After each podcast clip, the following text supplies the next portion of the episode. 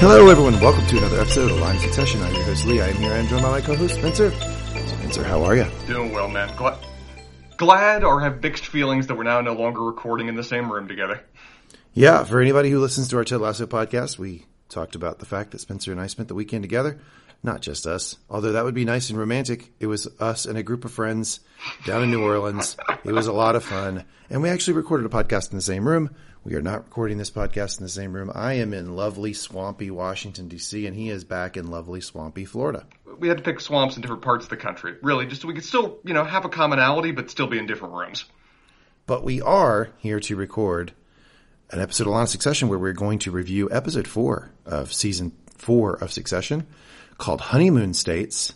Spencer, what'd you think of the episode? I this one quite a bit. I mean, it, it did it, it had a bit of more of a calm feeling, like there was a bit of a chance to draw a breath after what was just a Wait, a con con feeling? Like you're a con head, like it was a Connor episode? Uh, that too, yeah, we'll get into that. But I more meant calm, where this felt like an opportunity to take a breath. It felt like a little bit of an opportunity to kind of arrange the pieces after the dramatic overturning of the game that we had in the prior episode.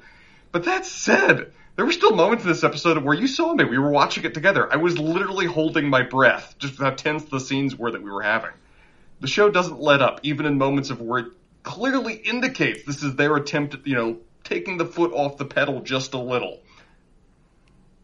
So if you've been following us this season, I have been floating a theory that G- uh, Kerry, who was Logan's personal assistant, was also Logan's estranged daughter, where the strong implication on the show, I mean, they, they strongly, strongly implicated on the show, multiple characters said it, that she was in fact Logan's mistress. Spencer held firm in the face of all of my conspiracy theories saying she was Logan's mistress. And in this episode, we got a line from Kerry directly to Roman. If you look at the uh, subtitles that says he said we were going to get married. So I'd like to pour one out real quick for my theory that Kerry was actually an estranged daughter. She was not. She was most certainly mistress. Chalk one up for the home team. Spencer gets the W. I, in fairness, we could still be in a world of Targaryens or, you know, Ptol- Ptol- Ptolemaic Egypt. It's still at least possible. I have a question for you. Did you feel sorry for Kerry this episode? Yes. I mean, even though I never ever thought I'd feel sorry for that character, but I did this episode. I mean, even though she was showing up at the funeral for purely mercurial purposes, she was still at her worst moment, and people were just dragging her over the coals. Roman was the one who came to help her emotionally. Roman! That's how low she was. Man, Marcia Yeah. pulled her over glass before she let her leave that building. I'll tell you, we, we did talk about it last episode. I sort of predicted it, and, and when I threw it out there, you latched onto it, said you thought it was probably something they would do, that Marcia would would return. And you know what she was? She fashion. was. Let me tell you what what she was. She was um, in the nineteen. I'm a, everybody who listens to Mangum Talks knows I'm a big wrestling fan. In 1992, Ric Flair made his his entrance into the WWE via the Royal Rumble at entry number two. And the swagger that that man had when he walked to the ring to introduce himself to WWE, I felt like that was Marcia returning to the Roy family oh. this episode. She was she was a wrestler. She her shoulders were cocked. She was swagger. She was giving everybody shit. Master of her domain. And it was a moment of where everyone entered the room with their own assumptions about how the game would be played, only to arrive and find that the game master has returned. The queen is here. She is ruling this roost and you are merely operating in it. It was impressive to see how much her official title gave her the com- any command that she wished on the on this day. Well, and all the very intimate chats she had every morning and every night with Logan that oh. we all know about. I mean, that was obvious. Absolutely, 100%. To the point that, as we're seeing in several scenes, she's already starting to recruit her own cotidiary around her as well. Colin, first and foremost. So funny. Okay, so we are going to go through our normal segments here on Line of Succession. I will lead a recap. Spencer will chime in, witty anecdotes, funny witticisms, maybe some musings, probably a lot of advice. And then we will jump to best line of the episode, Roy of the episode, and Spencer's relationship advice of the episode, where Spencer will look at all of the very healthy relationship dynamics that are portrayed on Succession and give us all some relationship advice based on the events of the week. Mm-hmm. Count on it. All right. So do you want to get into the recap? Yes, sir. Get going. Okay. So before we do that, we had somebody write in and Uh, they said, "Hey, when you guys talk about the actors, you say the guy who played Greg instead of saying the guy's name, right?" And the person wanted to know why do you do that? Well, it's a pretty simple answer. Uh, we don't know the actors' names. We've never bothered to learn them. Uh, we, while you know, while this person may be listening to Succession, uh, Spencer and I do a we review a lot of television shows. We've reviewed everything from Obi Wan, Mandalorian, Boba Fett to uh, Ted Lasso to Succession to Last of Us to everything Game of Thrones. On and on we go. And to learn all of the actors' names would be in the realm of 150, 200 names for all of the actors that are on all of the shows that we follow. So we just haven't happened to learn them. However, Spencer did say, did, Spencer, you said you were, you were very happy to learn the actors' names, right? Is that what you said? I, I believe my exact words were, I prefer to call him Apollo Creed, whatever the hell his name is. I think that was more of my exact words. Yeah, so sorry it frustrates you. I, I, I, I don't think Spencer's very interested in doing better about this, but I will try to do a little bit better about this. I'm sorry you're frustrated, but thank you for listening. Thank you for writing in. Also- so let's jump. Go ahead. Also, look behind the curtain. Uh, I think it took me about a solid year and a half before I re- reliably called you by name, so this may be a trend that extends beyond simply the podcast. You're, are you like Hulk Hogan? You do the, hey brother, like, just you don't know anybody's names, anybody's name. You just call everybody brother or man or something. I, I, I had an extended period extending from high school through early college where I referred to everyone as hey man or hey mate, just so I could avoid the need of having to fake remembering their name at any given moment. Oh, holy shit. I just had the, the really strong memory of you calling me mate for a really long time. And That's now you know why.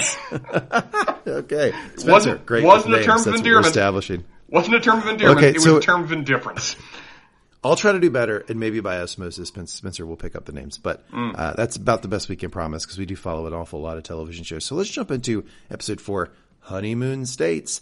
I, you know what I do appreciate about this episode from the jump? Mm. That Willa, Willa gets the title. She It's does. Willa's quote that gets the title. She gets the title and she gets some she gets a couple punches in a way we've not seen out of her in this episode too. Well, she's comfortable. She's got the title. So She's in the family. previously on is pretty much all about Logan's death, but there is a reference to Gerri being fired. They want to make sure we know that Gerri did in fact get fired. We got this quote from Kendall, what we did today is always what we did the day our father died. And then this from Willa, I'm not going to walk. So we start with Kendall, who's pretty broken. Um, in the morning, it looks like maybe he slept a little or didn't sleep at all. Cut to Roman. He looks absolutely fine. This is the, this is the, the, the side by side of me and Spencer and waking up in the morning. Spencer's Kendall didn't sleep, broken. Yeah. I've had ten. I've had ten full hours of brushing my teeth. Do, do you actually drink out of the faucet when you brush your teeth? Are you that alive and alert, alert in the morning? I'll tell you this: I do not do that. I always cup. I always do the cup of Cuppers- water through cuppers the, in- in, the hands. Yeah, absolutely. And Shiv, who is still in bed and gets a phone call, we don't see who it's from. I tried to pause that to see who it's from. I could, it was very blurry, but she answers and it's fairly formal. And we get, "Good morning, Siobhan. Sorry to bother you today." As the conversation goes on, it's clear that she's getting medical results. From She a hears from a it's Dr. Sharon Hasford. She hears it's a good result. The journey we went on, the amniocentesis, everything looks healthy. So she is uh, pregnant. You've had theories on this all season. Yeah, I thought they would do this. You know, like I've, I saw some people complaining, like I can't believe they're giving the one woman in the show a pregnancy arc. It's like, wait a second, you can't believe they're doing a pregnancy arc on a show called Succession? It's kind of in the name. It's kind of wheelhouse for them. I think this is great. I think this is going to add a wonderful dynamic to the character for, you know, possibly setting this character up with a happy future, which I really hope for her, but then also a, a really interesting conversation she's eventually going to have with Tom. Uh, we, we- we've been commenting at several moments about, hey, it's interesting that the character's like getting drinks but not actually drinking, and we wondered whether it was just the fact that the actress, I think, may have been pregnant during this time. But it's like, no, nope, they've been hinting at this for a while. Yeah, and but the actress also was pregnant during this. Yes. That is that is something to note. Uh, Sarah Snook very much pregnant. I think she's maybe about a, a month away or something from having a child. She's she's pretty close. So Good for her. um, she says great, and it doesn't seem great. I'll tell you that when she says great. She mentions getting a twenty weeks. The the doctor mentions getting a twenty week scan. Shiv thanks her and then lays back in bed. A lot of emotion hitting her. Yeah, And then you, you can even tell in the doctor's reaction. Like, doctor was expecting something more out of her, but when Shiv was just saying, great, and then just letting silence reign, you could hear the doctor go, okay, um, moving on to the next data point I have on my chart. and then we get, I think the sixth to last I'm gonna miss the intro music so much. What? What? What? If, could you summarize what you think is going the emotion going through Shiv's head as she's processing her morning with this news? Um, you know, I I think there's probably a temptation for self pity. For like of all the times, you know, I've been wanting to have a kid for so long, and then it, then it happens now. Like this isn't fair. I think there's probably a lot of that. There may be still like ten percent joy because you know she's still like she's going to have a kid, right? Like that's what she wanted. So somewhere down deep, maybe there's some joy there. And then I've, I think that the, the, the most pressing matter of the day is how in the high fuck do I tell Tom about this? Hey, are we assuming it's even Tom's? Well, no, not necessarily. It, it, it, Tom would be a possible choice, but to use Tom words, she has gobbled the odd side dick on occasion. Well, and also she got the, um, she, she had the treatment, right? Because she did that while she was on break with Tom last season. I remember that. Yeah, I forgot about that too. Right. So it, it could be uh, any number of, of potential. I mean, she's going to have to tell Tom eventually, though, because she's going through the divorce with Tom. So she's going to have to tell him eventually. Um, so we see Kendall get out of a limo and go inside his dad's apartment. Photographers are clicking away. Then we see Hugo, and he's Talking he says this. Someone. He says this in the background. Yes. To his. You, yeah. you fucked me. You fucked me here. What you've done, Juliet, is taken a strap on and you fucked me right in the ass. Call me, please. Let's not bury the lead. Lee, who's Juliet? His daughter. Estranged. Dear daughter. God. Estranged. Oh, uh, that this this word choice alone would suggest a certain element of estranged. Yeah. Well, you know who wasn't estranged? Uh, tell me. Kendall and his father doesn't like No, estranged. no, no. Do not say estranged. They No. had a f- intimate family meeting the day before. How'd it go? Well, Uh, musical, you might say. Kendall walks in. He seems a bit gobsmacked. As soon as he walks in, Marcia hugs him. So there she is. Marcia, Marcia, Marcia. I wish we Looking some, regal. wish we had some intro music for Marcia. I mean, she's one of my favorite characters. I gotta say. Uh, absolutely. I, I, the mere suggestion that you had that she'd be back on the show, that was enough to make me giddy. Much less her return in style here. I am right there with you. I got really hyped at the idea of Marcia coming back. Love, love the character. She just, she drops some lines that are just so fun. She says, sorry for your loss to Kendall. And I remember we were watching this together and she said, sorry for your loss. And I, I know I talk too much during these shows for your take, but I, I, in the back, I don't know if you heard me. I was like, as if she didn't lose anyone. Yeah. Like, you know, she's saying sorry for your loss as if she's a visitor. Yeah, And he's like, like- likewise. Yeah, it, it was it was so delightfully imperial, which is so much looking down from the mountain. Oh, I'm sorry, little peasant, that you've suffered this loss. We are the world is here to support you. She says it's a terrible shock. Kendall asked him. Um, Kendall asked her when she got in, and she did, she didn't bury the lead. She jumps right after it. She says, uh, "We spoke every morning and every afternoon, so I came in as soon as I heard." You know, it it seems like this is setting the table for like the vast majority of characters. And it's basically a one act play, right? Is this episode. Everything, almost everything happens in just basically This one house. stage. Yeah. And the vast majority of characters we see on the stage are posturing in some way. And Marcia starts it right out by saying, we spoke every morning and afternoon. Th- th- this is her "we were not estranged" kind of line, and it's interesting of where we don't know whether it's true. We don't know whether she's full of shit. Kendall doesn't know, but he seems to believe her based on his reaction and is caught off guard by it. Here's the thing. When he, when she said, uh, let me tell you what I believe. I mean, I can break it up very cleanly. When she says, we spoke every morning and every afternoon. I came in as soon as I heard, I believe that. Then she said, we were very close. It was complicated, but we spoke intimately every evening. I don't believe that. That one, I'm So I believe sure the first part, I think she, I think she went a little off the rails in the second part is my guess. I, th- I think it is possible that I think Logan would have deemed it appropriate that if he maintained some ongoing connection with her, whether it's that they still had intimate conversations, whether she was still his number two. Ah, that seems like I'm with you. I think I think that's pushing a bit. Well, remembers Marcia role, Marcia's role because the very the opening scene of the show is Logan getting confused in the morning and pissing in a closet. Hmm. And Marcia, we all thought was his nurse to start with, the way she was treating him. Politely and supportfully and carefully is there for him and gestures him back into bed. So for the first couple first couple seasons, we establish that yes, she's his wife, but she's also caretaker, partner, business partner. She's so much more. Mm-hmm. And so just because he's stopped having sex with her, he's hooking up with Kerry. I don't think that that role necessarily went away. So I could see him calling her and saying things like, Hey, what about the payment on this thing or the purchasing of that or the sale of this? And she's handling all that stuff. Hey, as she says, it was complicated.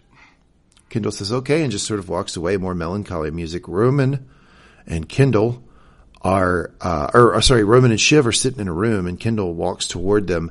Cyd Peach, who is there, still hasn't been fired, uh, apologizes to Kendall, says, I'm so sorry for your loss. So then we get, uh, oh, and then Ravenhead Yeah, Mark, also is there. Did Mark you catch Mark Ravenhead, Ravenhead? our regular reader of Mein Kampf, is there as well. Yeah. Yeah, so we have at least one Nazi. Um, I suspect more, but we have at least one Nazi in the crowd. What what a world where you say at least one, and my immediate response is, "Well, them's low numbers." Yeah, I'll take the over. Uh, Kendall hugs Roman. Kendall hugs Shiv. Marcia, Kendall brings up Marcia. Oh my man, when these three are together in this little side room, they have some funny lines. You, you can see why their dad missed having them around, because do they riff off each other? The belle of the ball, says Roman. Death becomes her, says Shiv. That was a really solid one. Death Yes. becomes her. Kendall then asks Car- where Kerry is. Roman says, in Marcia's trunk, inside an anaconda, inside a sarcophagus. love that one. I love that one. Hey, hey, hey, not that far off. Pretty close. Shiv points out Marcia hasn't seen Logan in seven weeks. Says so on his calendar. Kendall says intimate calls every night. Did you get that one? Shiv says, I think I might sue her for making me think of dad having phone sex. Uh, To, to which she turns to Roman, expecting he would jump in, and there's a hint that Roman's a bit off of his game. He is he misses his cue, and he's not engaged. I, yeah, I could, I, could- I could do some phone sex if you like, but I just thought you wouldn't be in the mood. Then Roman explains, I'm actually fine. You know, I, it might hit me like a ton of bricks tomorrow, but for, oh, for today I'm okay. Kendall says he feels knocked out, knocked out. Shiv agrees, uh, that she feels knocked out, knocked out. Uh, Roman ponders if he's thought about it much, um, if he's thought about it already, right? Because he's pre-grieved. Pre-grieved. That's a thing. Now, pre-grieved can be a thing. it, I'm not. I'm not kidding. It is a thing. Roman's I don't think shit. he's done it. I don't think he's done it. I, because you pre-grieve in a situation where a person is dying and lingering for a long period of time. Logan was very much alive up until he died. No, it- it- Kendall calls him straight out in this moment, and they both laugh. They know that Roman's full of shit. Yeah, Kendall just goes, that's great. That's great. I don't believe you, but Shiv also indicates that she doesn't believe Roman. Shiv, Shiv says they should huddle. For some of us, it's a sad day, but for others, it's coronation demolition derby. Hmm. Kendall asks what the schedule is. Shiv says the board call is at 11. I think that 11 o'clock board call gets pushed to 12 later, but they do have it. It does, yeah. And so they sit and wait. Meanwhile, I, mean, I believe at that moment when she says that, she also looks across the room, and there's Tom, having walked in, looking left to join the family, looking right to join the old guard, as it were. And he notably, instead of going to check on Shiv, goes and goes and joins the old guard. Yeah, so she he asks Karl, Gerri, and Karolina what he missed. Gerri says, "Oh, a lot of Gerri is the is just she's so savvy mm-hmm. because she doesn't want to give Tom anything. She doesn't trust Tom. She doesn't like Tom. So all she says is a lot of incoming. Just you know, presidents, prime ministers, kings, emperors, gods. Everyone is calling to say they they are sorry. I mean, this is a nothing answer. Yeah, it's also it's it's, it's a nothing answer, but it's a taunting answer too. It's a look at all of this involvement that you're not a part of. Frank says, just trying to keep everything stable. Board on the line. In what? An hour to pick a new top dog. Tom asks him what the CEO vibes are. Frank walks into the kitchen, opens the door, and says, Would anyone care for a look at the china? I'm going to start using this line with you, Spencer. Please do. Like we're going to I be a big group lot. full of people. We're get, like we're going to be a big group full of people. I'm going to I'm to look at you. I'm going to sense that you're you're irritated or exhausted. I'm going to say, Would anyone care for a look at the china? Yes, please, China, love China. That's kind of what they all did. They all just basically run into the room. Cut back to the kids. Roman looks at the group, says that Logan wanted to fire half of them. Should we get that out there? Shiv says no. It's a chaos narrative. Fratricide narratives, bad narratives. Greg walks in. Oh man, the posturing that Greg does right away. Here's the thing: we've this been is a rough big, Greg big, episode. we're big Greg fans around We here are. on Manga Talks. one of the weaker Greg's ep- Greg episodes. I mean, not not as far as being funny, but as far as like, Greg, what the fuck are you doing? What are you doing? Th- this is Greg at his most I'm trying to be like Tom mode, and it's insufferable. He's just such a conniving little asshole the entire episode. Here's the thing. I think that Kendall is possibly the most manipulative person of the episode. But I also think that there is a path for Greg with Kendall if he would just be a person. Yes. Because I, I don't, I, Greg's not good. Greg starts in with this, I'm going to be a number two thing, which is just crazy. I, I wish he would have just gone to Kendall and just been like, hey, bro, Mike, I'm just going to chill with you. What do you need? Let me get you a drink of something. That would something." be the smart thing to do. Much less obtrusive. Instead, he goes, It's just great that we all, the family, can stay strong and support each other through this. Ah, he thinks he's Uh. being subtle. Greg goes around hugging everyone. He and, and he gets reactions like like when people hug me. It's like get the fuck what in We're the not. Hey, next time I try to hug you, just say, "Hey, hey, it's not like we're playing Chutes and Ladders here. Just, I, I will understand." He even tries to play the one card that he has. He says, "I talked to you in a minute ago. He'll have a say." I've got connections. But Ro- connections. Roman, not not feeling it, says, "You need to get a new mommy, okay? We're not your mommy." Tells him to fuck right on off. Kendall says, "Thanks, Greg." See this? See what I mean? There is a path for Greg with Kendall. Kendall does not hate Greg. He was teamed up with him before. This, this is not a foreign concept between the two of them. It's just Greg sucks at this. All right, now I'd like you to role play with me a second. Are you you ready? I mean, how do you mean? I want you to go back to Sunday night when we watched this together. Oh, okay, go when on. the when the kids got the call from Matsson and they were, and Kendall was saying, "Just let it ring. We got to we got to huddle. We got to take five. I want you to do for the audience what you were doing as you sat on the couch. Bad idea. Bad idea. Take that call. He's going to use it against you. Bad idea. Take that call. I just kept on repeating that like I madness he mantra. He said, and he never Spencer never talks during shows, but he was like, s- you, were so convinced that this was a terrible idea to not take his call and to make him wait. I, I- I the, Matsson has worked on trying to get any edge, any advantage, any hint that he's been slighted and weaponizing it, and this was just such an unforced error in that regard. Cut to the other group. Frank says they'd like to make an announcement today on who would take over. Um, at this point in the episode, Spencer, did you have any guesses on who you thought it would be? I mean, I think we, I think we talked on Saturday and we both said Gerri. Gerri. At this point, were you still thinking Gerri? Still thought Gerri. Still thought Yeah. the kids wouldn't be able to rally enough or would backstab each other too much to be able to make it happen, and that Gerri would be the easy kind of compromise pick between everybody as somebody who's done it, someone who's obviously competent, someone who's nowhere near as self-interested, at least obviously so, as some of the other players. She seemed like a logical choice. I think she So- still is a logical choice, but you know, Yeah, she, she, would have been good. I do think that talking about something different here, um, a nominee for potential pound for pound funniest guy. I don't want to say pound for pound. I mean, I mean, I mean line for line. Karl? Yeah, God, It is, man, because it's like- got some mileage it- to this. it's like line for line. He might be the funniest guy in the whole fucking episode. I mean, he, he Um, he's he's really funny. He's always been funny, but I feel like in this season they're just making up for lost time and just concentrating the Karl at every available moment. Karl plays the guy. So you don't play golf, but I play golf, and I have my my dad has played golf my entire life, and I've also known a lot of people play golf.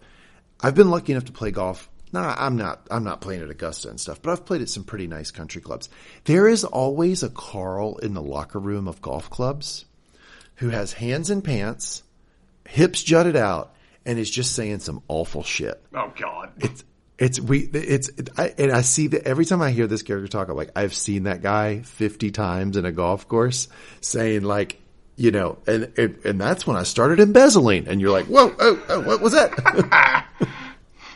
so anyway, Karl jumps in. He says, "I wonder if we don't take control of the plane here." Karl says he worries about the kids' commitment to the deal. Gerri then blows up. Frank says the board would be listening to him. He'd have a lot of say on the appointment. Karl says if the message we give was that the kids are, Tom says, screwed up dipshits. And this is where I figured out that Tom had absolutely no run with these people None. because he was clearly he was clearly joke, clearly a joke, and he gets corrected as if he was serious and just stupid.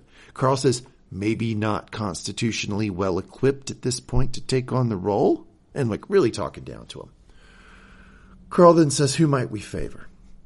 Karolina pitches Gerri. She's done it recently. She's a good pick, right? Karl says, well, the CFO would be a natural choice. Points out the idea that Gerri's already done it once. You've already had your ride on the merry-go-round. You've already done it. Gerri says, exactly. I've already done it quite successfully.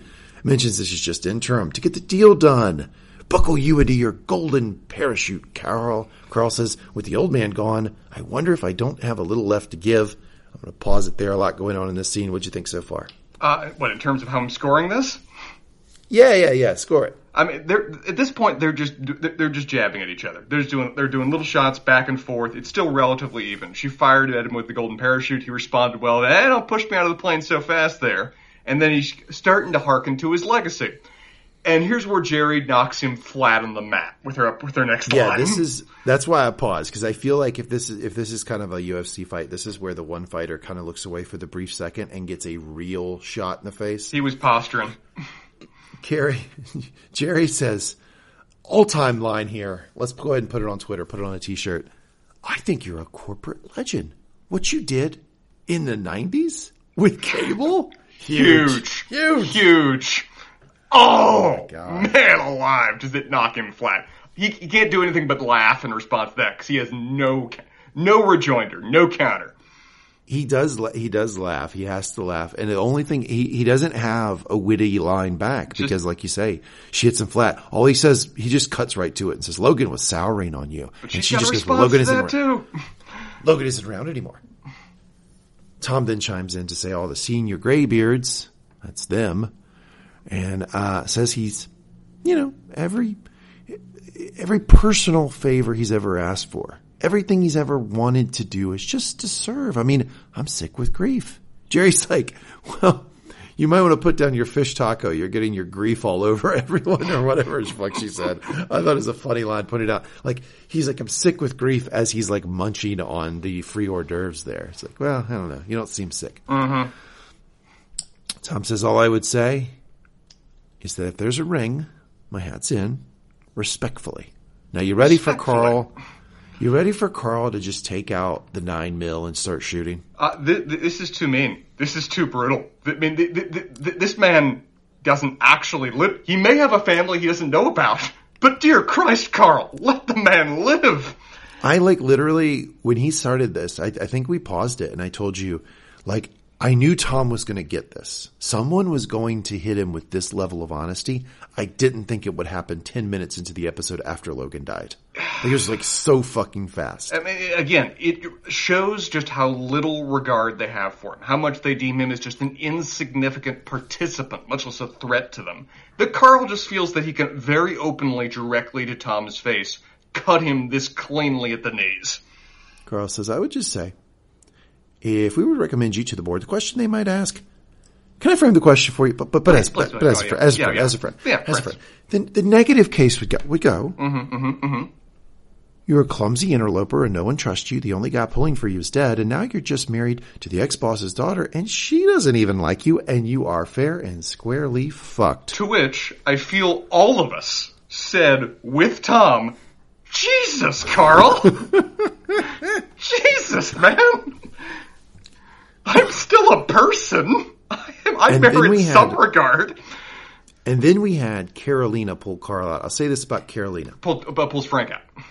Uh, yeah, sorry, pulls Frank out. Uh, here's the thing about Karolina. Karolina is stronger in this company than I thought she was. I had it in my How head. So? I don't. Well, I just thought that she would be like she's kind of like a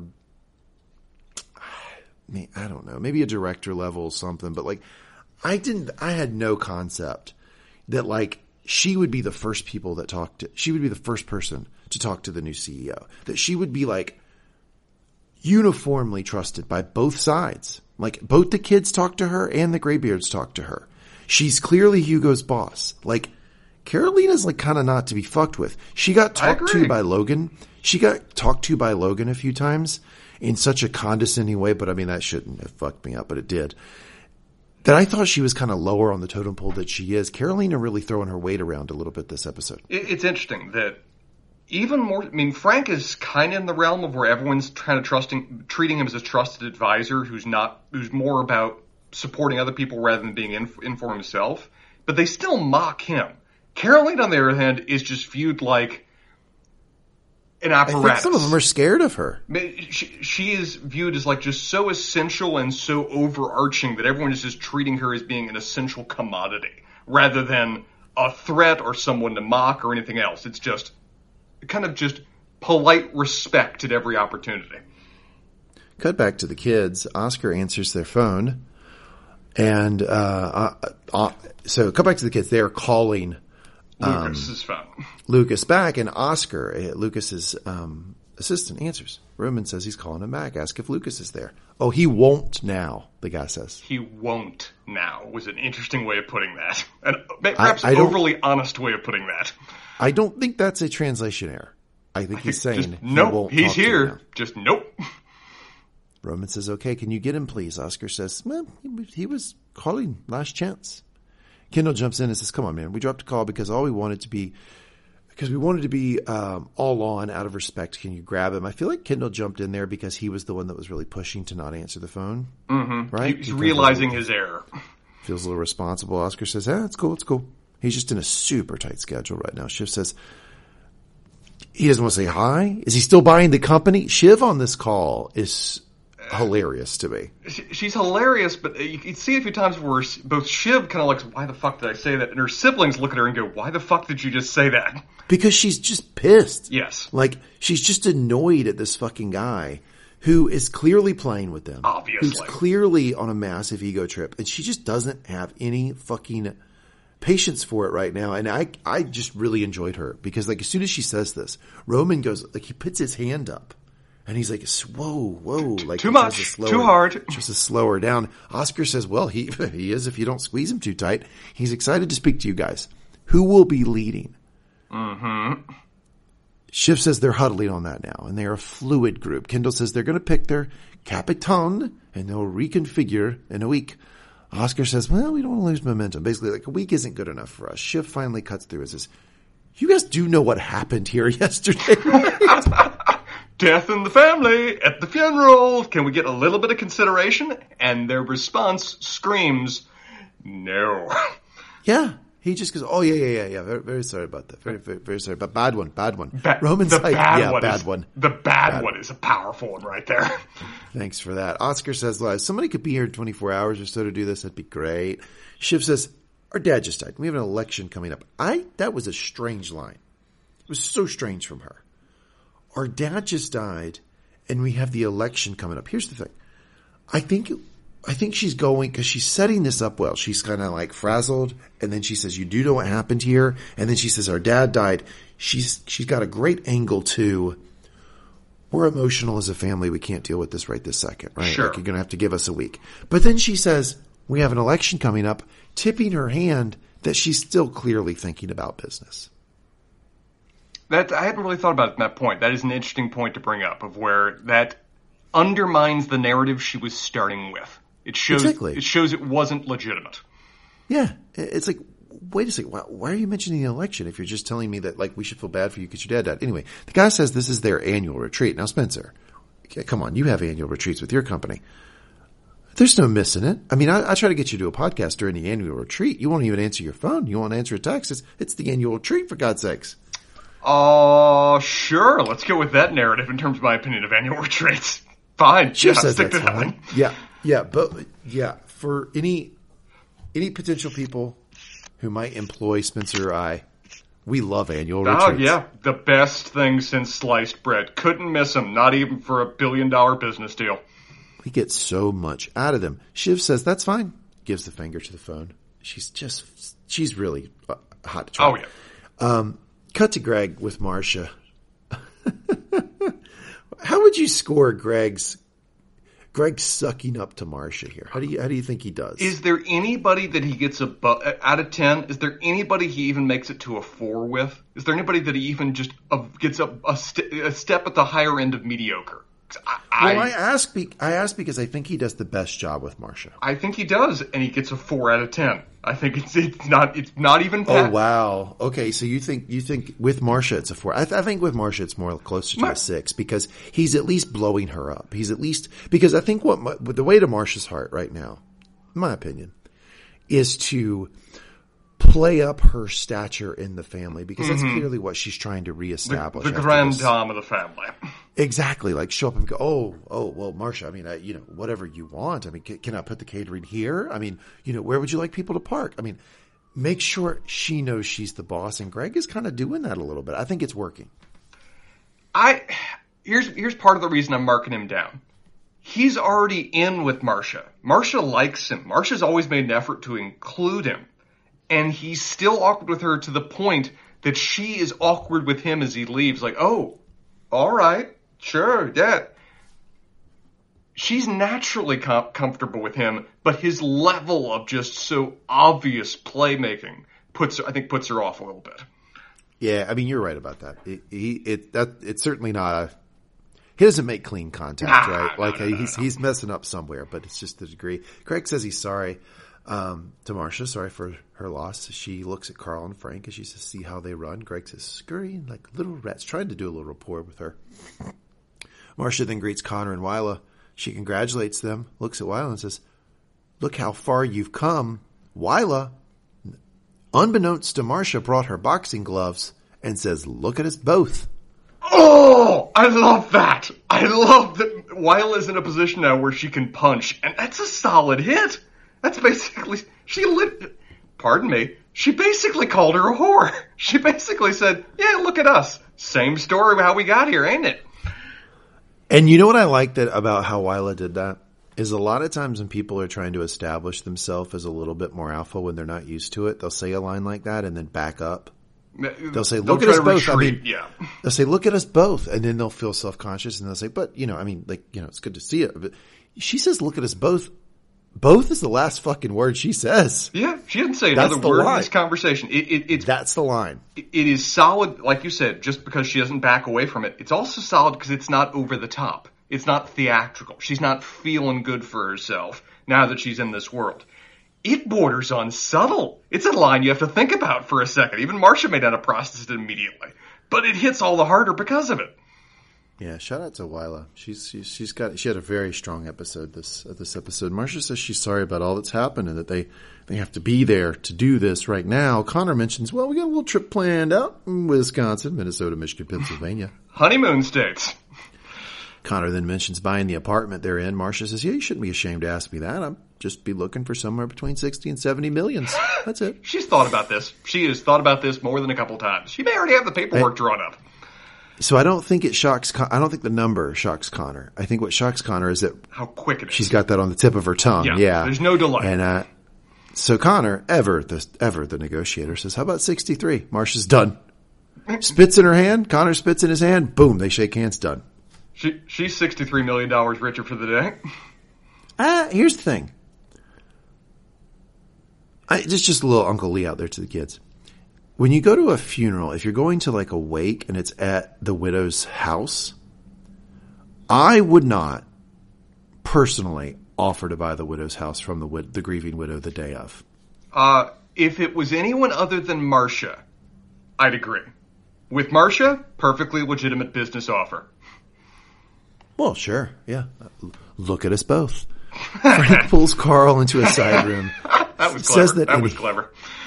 Says that in his role as one of the executors, it's interesting. You know, we were wondering who was going to be the We, executor we of the will, figured Frank. We figured Frank. but he says one of the executors. The scale of this estate, there's got to be a whole team. That's a re- that's a reasonable little detail right there. I, you know, I, this is just belies my my history. I, I don't, I didn't know that there could be multiple executors of a will. How does that work, Spencer? Uh, with difficulty, please, for the love of God, appoint some measure of either hierarchy or means by which joint decision making will occur. Otherwise, nightmarish. Yeah, well, he said he's found a rather worrying piece of paper. Karl reads it and scoffs. Who else knows? Frank says just the two of them. Karl asks what he's thinking. Frank says, ah, I hadn't thought about it until you got here, big guy. I was waiting for you. You're so important. You're the big important guy. Karl asks if he could maybe make it go away. It could get lost. I hope it doesn't. I really, really hope it Of course doesn't. not. What Don't- if it gets, yes, yes. what if your hand gets a little wobbly and it falls into the toilet? You know, this, there's only one real lawyer in the Graybeards, and that's Gerri. What- But they are they are talking like a group of lawyers. Frank is also an attorney, but you're right. Gerri's like the active practicing one. But she and Frank have the same kind of You know- response to Karl joking about this. You've known me long enough to know how I classify these things. Yes. There are real attorneys and there are real non-real People with law degrees. For instance, you're a real attorney. Thank you. Um, Frank, not a real attorney. Gerri, real attorney. That's that's how I do these things. But they're all talking like it's so legalese. I, it might get lost. I hope it doesn't. Hope it doesn't. Hope it might get lost. Hope it doesn't. Hope it doesn't. Uh, It's it's, I- I'm- it's something to follow. I'm, I'm kidding, of course. Yes, yes, you're speculating in a comic mode and a humorous vein. Yeah, they're, they are all towing that fun line of, we're proposing committing a crime. Isn't that hilarious? Ah, I would never do it. Of course not. But I mean, if we were going to do it, you know, in a fictional world, like if I was writing a book or something, here's how we do it. Yeah. So then we get this line. We're not going to let little princess screw things up, right, Frank? And then you and I, for the next 25 minutes, speculated wildly about who little princess would be. I was damn sure it was Shiv. I, I was damn sure because we were so hit hard by the line, we ignored the next line where he talks about Gerri. It's like we were dead on about, oh my god, it says Shiv. To the point we even thought they changed the page to say Shiv before we found out more. But no, we were just too obsessed on the princess line to ignore the context. Yeah, and it says if Gerri is going to block me, I want my golden package. I am halfway in on a Greek island with my brother-in-law. This is the type of shit you What hear in a golf club locker room. Yeah, so little princess, who who who is little princess? Well, it, it's either Kendall, and he's just, you know, misgendering him, or it's Gerri, who is the next line that is said. It's one of the two. Either could work for either way. But like, like you just hit, we were convinced up until the moment they were in the boardroom showing us the paper, or the office showing us the paper, that Shiv was the heir apparent. I think it. I think because of the nature of what's on the piece of paper, right? Because the thing that jumps out to everybody who touches this piece of paper is that Kendall's name is on it. Yes. I think he's talking about Kendall, which makes me think, and I love this headcanon, that the Greybeards all call Kin- Kendall a little princess. Uh, have been doing it for years. very possible. Particularly Karl. Particularly Karl. Gerri walks in and Frank gives Gerri the piece of paper. It has a list of wishes in the event of Logan's death. You know, things like, I don't know, like music and things for the funeral and for the family. Gerri asks where it was found, apparently in the safe. Gerri questions the penciled in parts. They say basically they don't know about that. Frank says it's undated. Frank says since the family doesn't have full control, Gerri says, well, legally the board decides who the next CEO will be. So this is, isn't germane, right? Oh man, does Karl love that word? Not germane, not germane, not germane. He probably says not germane four times. Frank says they were joking that it could fall into a toilet. Gerri says, yes, that is a very funny joke. I have a couple questions for you about this, Mr. Attorney. Oh god, be careful. I have a job. Yeah. Um, so the, the, is Gerri, is Gerri in trouble here by her tone and for not explicitly saying, like, like explicitly denouncing the concept of getting rid of the piece of No. by just going, No. yes, this is a very funny joke. Is she, did she, does she walk any trouble there? No, she's pl- she is playing a wor- uh, she is playing a word game that attorneys often play when your client proposes something off the wall, of where she is pointing out that it is stupid by addressing it as being an obvious, obvious, dear lord, no one would ever mean that seriously joke. It's code. Okay. It is clear and apparent code that everyone in the room is speaking right now. She's just operating in the same vein. Okay. All right. Second question is, I guess, I guess the thing that most people are questioning here is how Logan could be so stupid as to write anything in pencil on this type of piece piece of paper.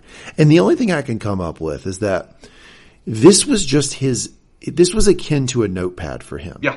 He was then going to transfer this information to something or give it to someone for something official. This was basically like a diary that they've pulled out. So the fact that it was in pencil doesn't really, I mean, it, it doesn't tell me that it's fake because it's in pencil. Logan was just scribbling some shit down to tell his lawyer later. If anything, it tells me it's more authentic. I mean, it'd be more legally binding if it was, you know, in triplicate through attorneys and properly signed and everything else. But the fact that it's done by this means of, you know, pencil on paper, this does feel like it's a legitimate Logan note. Okay. Final question, Mr. Attorney. Please. In 2023, can anything be legally binding if it's written in pencil without a date? Yes, yes, it can. Okay. All right. Interesting. All right. So uh, what you, so what you've just told me, and I do appreciate you saying this, and I appreciate you making it explicit, that Kendall should be the next leader of Waystar Royco. It's legally binding and you are very much with it and you agree. I appreciate you saying that. Uh, wasn't quite as far as I was getting because we're going to find out more when we look at that page here in a second. I'm really glad that you think that it should be Kendall. Connor and Willa are talking about the apartment. Yeah, and he's selling her on it now. And he's like, oh, you know, Oh, of course, of course, no realtors fees and all this stuff, you know. Uh, Connor walks in with the kids and asks how they are faring. She asks about the, um, what does she ask about here? The, um, I don't know that. I don't know that line. I've, I've got. I can't. I can't read my notes here. Um. Oh. Anyway, Shiv jokes that Dad sounds great. Oh, they're, they're, oh, the they're looking globe, the newspapers. globe photo. globes, yes. I, yeah, I have globe thought. Globe photo. so she asked about the globe photo if they like it. Shiv jokes that the dad, that dad sounds great. She would have liked to meet him. Roman says he only laughed like he did in the globe photo if a hobo was on fire. Wonderful guy. Wonderful guy. Salt of the earth. Connor asks, "Are you really okay?" Connor's not a bad guy. Are you really okay? Shiv says she has. Roman is pre-grieved. Roman says they don't fucking believe me. From where I'm sitting, you're the ones who are naive. I've been worried that this shit would happen for ages. Kendall then says he did a session with someone his therapist recommended. I suppose very late at night. He's kind of good. I've got his number if you want. Like it's dumb. Like it's dumb, but, but there are actually things you can do. Shiv says, sounds like you've got the best grief guy. And Kendall laughs and goes, I've got the fucking best grief guy. Fuck you. I, I like that these little moments of poking each other are the main moments of laughter they share. Of where it was the same thing about when Roman was saying I pre-grieved and Kendall says, "All right, well, good for you. I don't fucking believe you," and then they all laughed. Same moment here of where they're mocking each other on the subject of, "Oh, you got a you got a great therapist. Great job for you, grief guy." It, it, it, these are some of the last moments of like little, you know, sibling bonding that we're gonna see because things are gonna get straight business from here. Yeah, because like people ask me all the time, like, why on earth did you stick with Kendall for so long? And by the way, back a little bit back, one foot back on the Kendall horse. Um, and and it's for shit like this. It's like, you know, like if our if our friend group dealt with a death, right? Mm-hmm. Who would be the first fucking guy giving out grief counseling information? It would be You. me, obviously. You. Like I would be bugging, Absolutely. I'd be bugging, Be bugging all of you guys. Guys, come on. You, I mean, you really should talk to somebody. Me- meanwhile, I'd be the guy saying, "Man, Lee's got the best grief guy, The- just absolute best grief guy." Roman says, You're going to destroy this. They all laugh. Hugo then walks in, says he has more hard copies of the obituary, uh, obituaries that are all pouring in, I guess, from, you know, major newspapers all over the world. Oh, Hugo yeah. says the board will assemble now at noon, so they pushed it back an hour. Hugo then asks Kendall if he can ask him something, pulls Kendall aside. Spencer, why do you think Hugo picked Kendall here? Do you think he knows about the page yet? I don't think he knows about the page yet. Uh, may just be because he, th- he thinks Kendall's the one he can best interact with, of where Kendall's usually the one that. This is an odd statement talking about Kendall. He's usually the one that's the most sober, the one that has the most, you know, iron sense of business about him. So maybe he just figures that he can get a more honest deal, or at least has a better read on the guy compared to Shiv and Roman. I think there's a case to be made that, that Kendall's the nicest of the three. And none of them are nice. Mm. We all know they're all pieces of shit. But uh, if you're having to pick someone who's the least mean, especially in the moment, it's probably It- Kendall. Especially now, in the moment. Yeah, maybe. now you also have the fact that Kendall walked by Hugo when Hugo was having that phone conversation. And so Hugo might be thinking, well, he's already overheard half of this. Ma- Like, this limits my losses by containing it to Kendall. If I told Roman now, there's a chance that both Kendall and Roman are a part of this. That's possible, but he seems briefly caught off guard when Kendall uses the di- uh, the strap-on metaphor later. So I- I'm not sure how much he's aware of it, and he was certainly looking away at the time. Pulls Kendall aside, says, I may have caught myself up uh, in a, a, a little bit of a something. Um, so here's what I'm going to need you to do on this one, Mr. Attorney. Oh, go on, please. Um, I just need you to do, to be Saul. You, you know Saul Goodman from Better Call yes, Saul uh, from Bre- Bre- Breaking Bad? I'm in- Yeah. very familiar. Yeah. So what Saul was really good at doing is he would just tell you, "Are you fucked or not?" So I just want you to to just you know, non-binding, not professional opinion, just Spencer on a podcast. I want you to tell this fictional character, "Are you fucked or not?" When I get done with this. Okay. He says, "I may have caught myself up in a little bit of something, probably nothing, but sorry to bother you with this. I just found out my daughter, she happened to sell a bunch of Waystar stock just before the news about your father went public. Total coincidence. Total coincidence. Up- No wanna reason at up all. as an issue. Kendall, he is pretty smart in this conversation. He says, "Did you speak to her on the day? What- are the phone records going to say?" And he says, "I can't recollect." Oh God. Saul, hey Saul Goodman, what what what, what say you? I I think both he and particularly his daughter are fucked. This is insider trading by definition. Yeah, I think so too. I think it- I think so. Mar- I think Goodman Martha would say you're Stewart went to jail for this shit, people. Yeah, if they'll put fucking Martha Stewart in jail for insider trading, they'll put anybody in jail. Martha Stewart is lovely. Mm-hmm. Yeah, Saul Goodman would say you're fucked here. Uh, Hugo seems to know it too. He, the, uh, sorry, I'm doing it. I'm doing the thing the guy doesn't like, but the guy who plays Hugo, uh, sorry, I don't have his name in front of me. I, I'm just doing it. Um, looks like he swallowed an apple. He's like Fisher he Stevens like- for those playing at home. he looks so like whoop, like uh, I know I did wrong. Deer in the headlights, sort of thing. Fisher Stevens, shout out to him. He does. Then he says that the the thing with his daughter is you know, the irony here is that they they don't even have a relationship. They don't even really really talk at all. And yet you called her?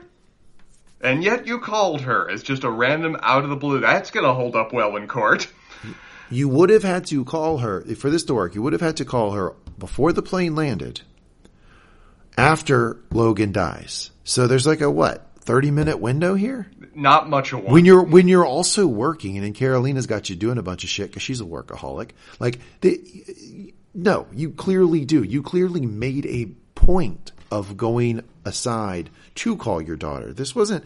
They didn't. We we saw the whole scene. They didn't break.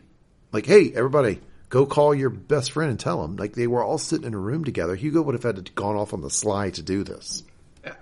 it's Guilty. gu- guilty as hell. Obviously guilty. Now, again, the key thing about insider trading, though, is that it's really only found out about typically if somebody reports you. So it's that may like you like you like you may have noted. If Kendall did overhear the conversation, he's the most likely person that could be a threat. Maybe. Kendall walks back inside and Shiv is reading the obituaries to him. Oh my god, this is the funniest part of the episode. The All right, code. so then they, they, yeah, they start coding it. Complicated man through phones. Sharp reader of the national mood. bit racist. Bit racist. Bit racist. Well then, it's a man of his error. Again, racist. Racist. Also relaxed about sexual assault. I'll give you this one. How about this one? Business genius. Never paid a penny in U.S. tax. Well connected. Oh well, that one's not fair. That's you know that, that that's generally a euphemism for pedophile, and no one ever suggested that about Logan. He, He wouldn't even hug his grandchild. I love they all laugh their asses off at that one. It's just like, oh dear Christ, you're right. Tom then walks in, and boy, does Shiv mood drop off a cliff. She her her mood drops right off as soon as he walks in. She says, "I think I, I think they want to see." He says, "I think they want to see you up in the library." Shiv walks out, doesn't say a word to Tom. As Kendall is walking, Tom says, "As far as he's concerned, he's kind of pulled Kendall aside here. As far as I, he's concerned, the big man's passing. Clean the slate. I wish maybe there was something I could take back. Some of the things I said I could take back. Sorry for your loss, but I'm here to." I'm here to serve. And Kendall says, I like you, Tom. Good luck. That's how Kendall says fuck off. It, it is so del- I mean, it, like like you noted before in terms of Karl being willing to speak to Tom like that. The fact that Kendall says this further emphasizes that Tom, from his perspective, is below notice. He doesn't merit any more concern. Kendall walks off. Roman, Kendall, and Shiv walk into the library. Frank says he's the executor of his dad affair, one of the executors of his dad's affairs. He says it appears to a certain point, undated, but it, it suggests, this piece of paper here suggests that it's your dad's wish that Kendall take over as CEO. What? And you and I are free- we're freaking out to the degree we're assuming that uh, they changed the paper because we're still convinced it was Shiv. Roman asked from when? Great question. Frank says it's old, maybe from four years ago, but there are pencil addendums. Gerri says, well, it holds no real legal weight, but they wanted the family to know. And again, key legal point they keep emphasizing: the reason it holds no legal weight is not the enforceability of the document. It's not whether it's binding or whatever else. It's that it doesn't matter because the family the family doesn't have majority control anymore to just dictate this. It's not Logan's to give. So this would be, yeah, if, It- if, it's if just I, if, influential. right, like it's, it's if I wrote down, I would like Roman Reigns to lose the championship belt as soon as possible. Done. And then I died. You wouldn't, you, you found that piece of paper. You wouldn't have to fuss over, well, you know, when was it dated or if, if Lee really wrote it or whatnot. I'm not Vince McMahon. I can't make that happen. So it doesn't matter. It wasn't Logan's to give. Mm-hmm. Says they, uh, are reminded again, family does not hold a majority stake. How many times the kids hear this, this episode that the fam, from the graybeards that the family doesn't hold a majority stake in the company? At least three, right? At least three, possibly more, because they're still making their own, you know, power play here. One, uh, I'd say credit to filmmaking and framing for how they do this scene. I like that from pretty much the moment that they tell them that Kendall is on the sheet of paper, he's no longer in the same shot as his siblings. He's in his own shot, the Greybeards are in their own shot, and Roman and Shiv are in their own shot. But they're now separate and apart, where previously they were all together. It's the lines are already starting to be drawn just from the fact this news has now disrupted their very, very delicate balancing act. It's a really good point on how they put. You know, I don't think they do anything by mistake on Succession. So I think No, if they, not a thing. if they blocked them that they blocked them that way, they wanted you to to get that sense. Kendall says that Logan was the founder. It is from some time ago, and things changed, and Logan was a man of different moods. Roman agrees with that. So Kendall's already when Kendall hears his name, he's already start. Eh, he, he, it, the wheels spin immediately. Se- season like- one, he's going Kendall's to coming use back. that. He's absolutely going to use that. Um, Frank then starts talking about the artifacts that were discovered in pencil. Shiv is then trying to figure out if something is underlined or crossed out. Now, this is the this is the very now famous line in, near, around, around, under, over, somewhere near Kendall's name. Now, we have since got a screenshot of that letter. It's been zoomed in. What say you, Spencer? Was the name underlined or struck It- it- stricken? it's beautiful. It is just beautiful. 'Cause it's they could not have made it more delightfully ambiguous from that picture. My assumption is that I don't know why. Well, here's here's my two conflicting points. A, if you're going to cross somebody out, very few people start from the bottom and then go up. I just don't think that's as normal of a gesture. You start from the bottom. Left hand, though. Is is, is he left-handed? Yes, I Kendall was about- Logan was left-handed, and I think I actually think that is the movement you would make. That is possible. Then I hadn't thought about that. The other the other thing that I think also factors in, I think, to the idea that it might be crossed out is that why would he underline it? Months after the fact, I think that the document's four years old and the little additions were 18 months ago. Why on earth would he underline it? There'd be no point. Crossing it out would make a lot more sense, particularly given the, the time period. Okay, can I can I as Kendall's defense attorney, can I can I? I'm going to rebuff this. Uh, so yeah, one minute, counselor, please. We're, here's the thing: it kind of doesn't matter if it's underlined it- it- or he- crossed out. He Be- was the only one ever thought about that we can show. You gotta. Get, Kendall makes the point here in a minute.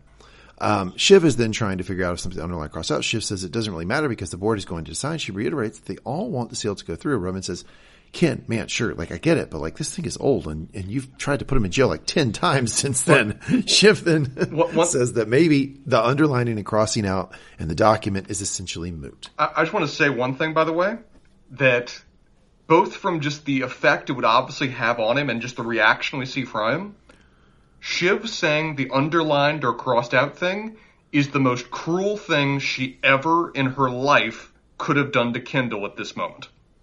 Because he hadn't entertained that thought at all. It hadn't crossed his mind until she put that in there, and that is going to fester for the rest of his existence.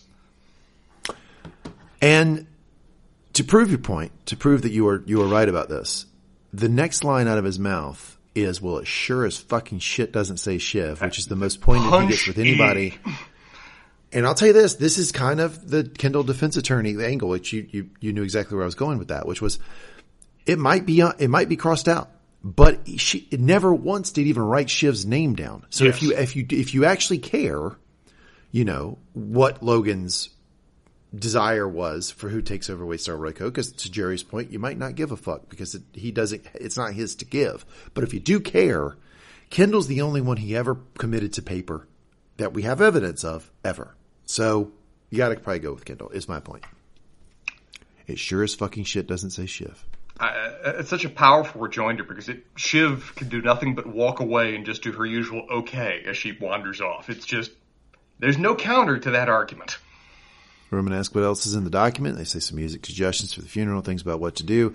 Gerri indicates he probably drafted it himself, never sent it to his lawyer, but just put it in the safe. She calls it a collection of musings. Gerri, I love how Gerri continues to diminish this paper over time. now it's a collection of musings. Yeah. Later, later she calls it a fucking doodle. I, I, I like one of the ways they emphasize that is to bring Greg in now. Just to further dismiss this as just being inane wanderings of a senile old man. Yeah. That I had not considered before. That calling Greg in to tell him actually further diminishes. I think it's very the, intentional. The value of it. Wow, what that is that is really smart if they did it that way. And, and now now you've got me convinced they did. That is really smart. Greg comes in and uh, what? Well, hold on. First, oh, we we learn that he has a shit ton of investment impressionisms. He's got three, he, he, he invested in art. What? Three missing Gauguins are just stored somewhere in a Geneva vault. What the fuck? He, man, what a man. Shiv says they should burn it down for insurances purposes. Karl, yeah, another hilarious. Yeah, that would be the dream, uh, financially, financially speaking. speaking. Loss of world culture, sure, but you know, the insurance money is a much easier way to collect. Greg then walks in and Frank then says, in case it comes out, uh, we wanted you to uh, be aware of a piece of paper, side letter, left by Logan with some wishes and disbursements. Greg immediately saddles up. In what in what capacity? Um, and in what fashion? Greg, you're an addendum of miscellaneous matters in pencil with a question mark. Greg? Never, nevertheless. Potential line of the episode, nevertheless. Mm-hmm. Nevertheless. Uh, Ken, Kendall Ken, says, Kendall offers, as you said, Kendall, Kendall has a connection with Greg. He offers context. Yeah, his dad might have said that he wanted me to take over. Greg then throws out there, well, then maybe the natural conclusion would be I'd be his number two. I I love Frank's laugh here because it feels just so. It feels like like one of the few honest laughs he's done in years. Just like, oh dear Christ, you ignorant fool. Nice try. Oh, very authentic, yeah. And he says maybe. Um, he wrote it down so he could remember your name. This is what Roman says. Greg says, mm, I don't know. We had a good rapport. Roman says, uh, I feel he wanted to see less of you. That's probably like 50-50, fire Greg or kill Greg. Greg says he think that's not the type of question mark. Gerri now is losing her patience, calls it a doodle, and says they just wanted you to be aware. So she just wants Greg out of the room yeah. at this point. He, he has fulfilled his role. If anything, he's doing too well at it right now. Greg, it's a doodle. Okay, get the fuck out of here uh, Roy family words. Oh, fuck off! Mm-hmm. In comes Tom. He explains Marcia wanted them to be aware of some words going on downstairs. Frank says, "There's a lot to consider." Ask if they should reconvene before the board meeting to pool thoughts. Everybody agrees. The door closes. It's just Kendall and Frank. Kendall looks at the paper again. Says, "Is it real, Frank?" Godfather and Godson. Let's remember context there. Is it real, Frank?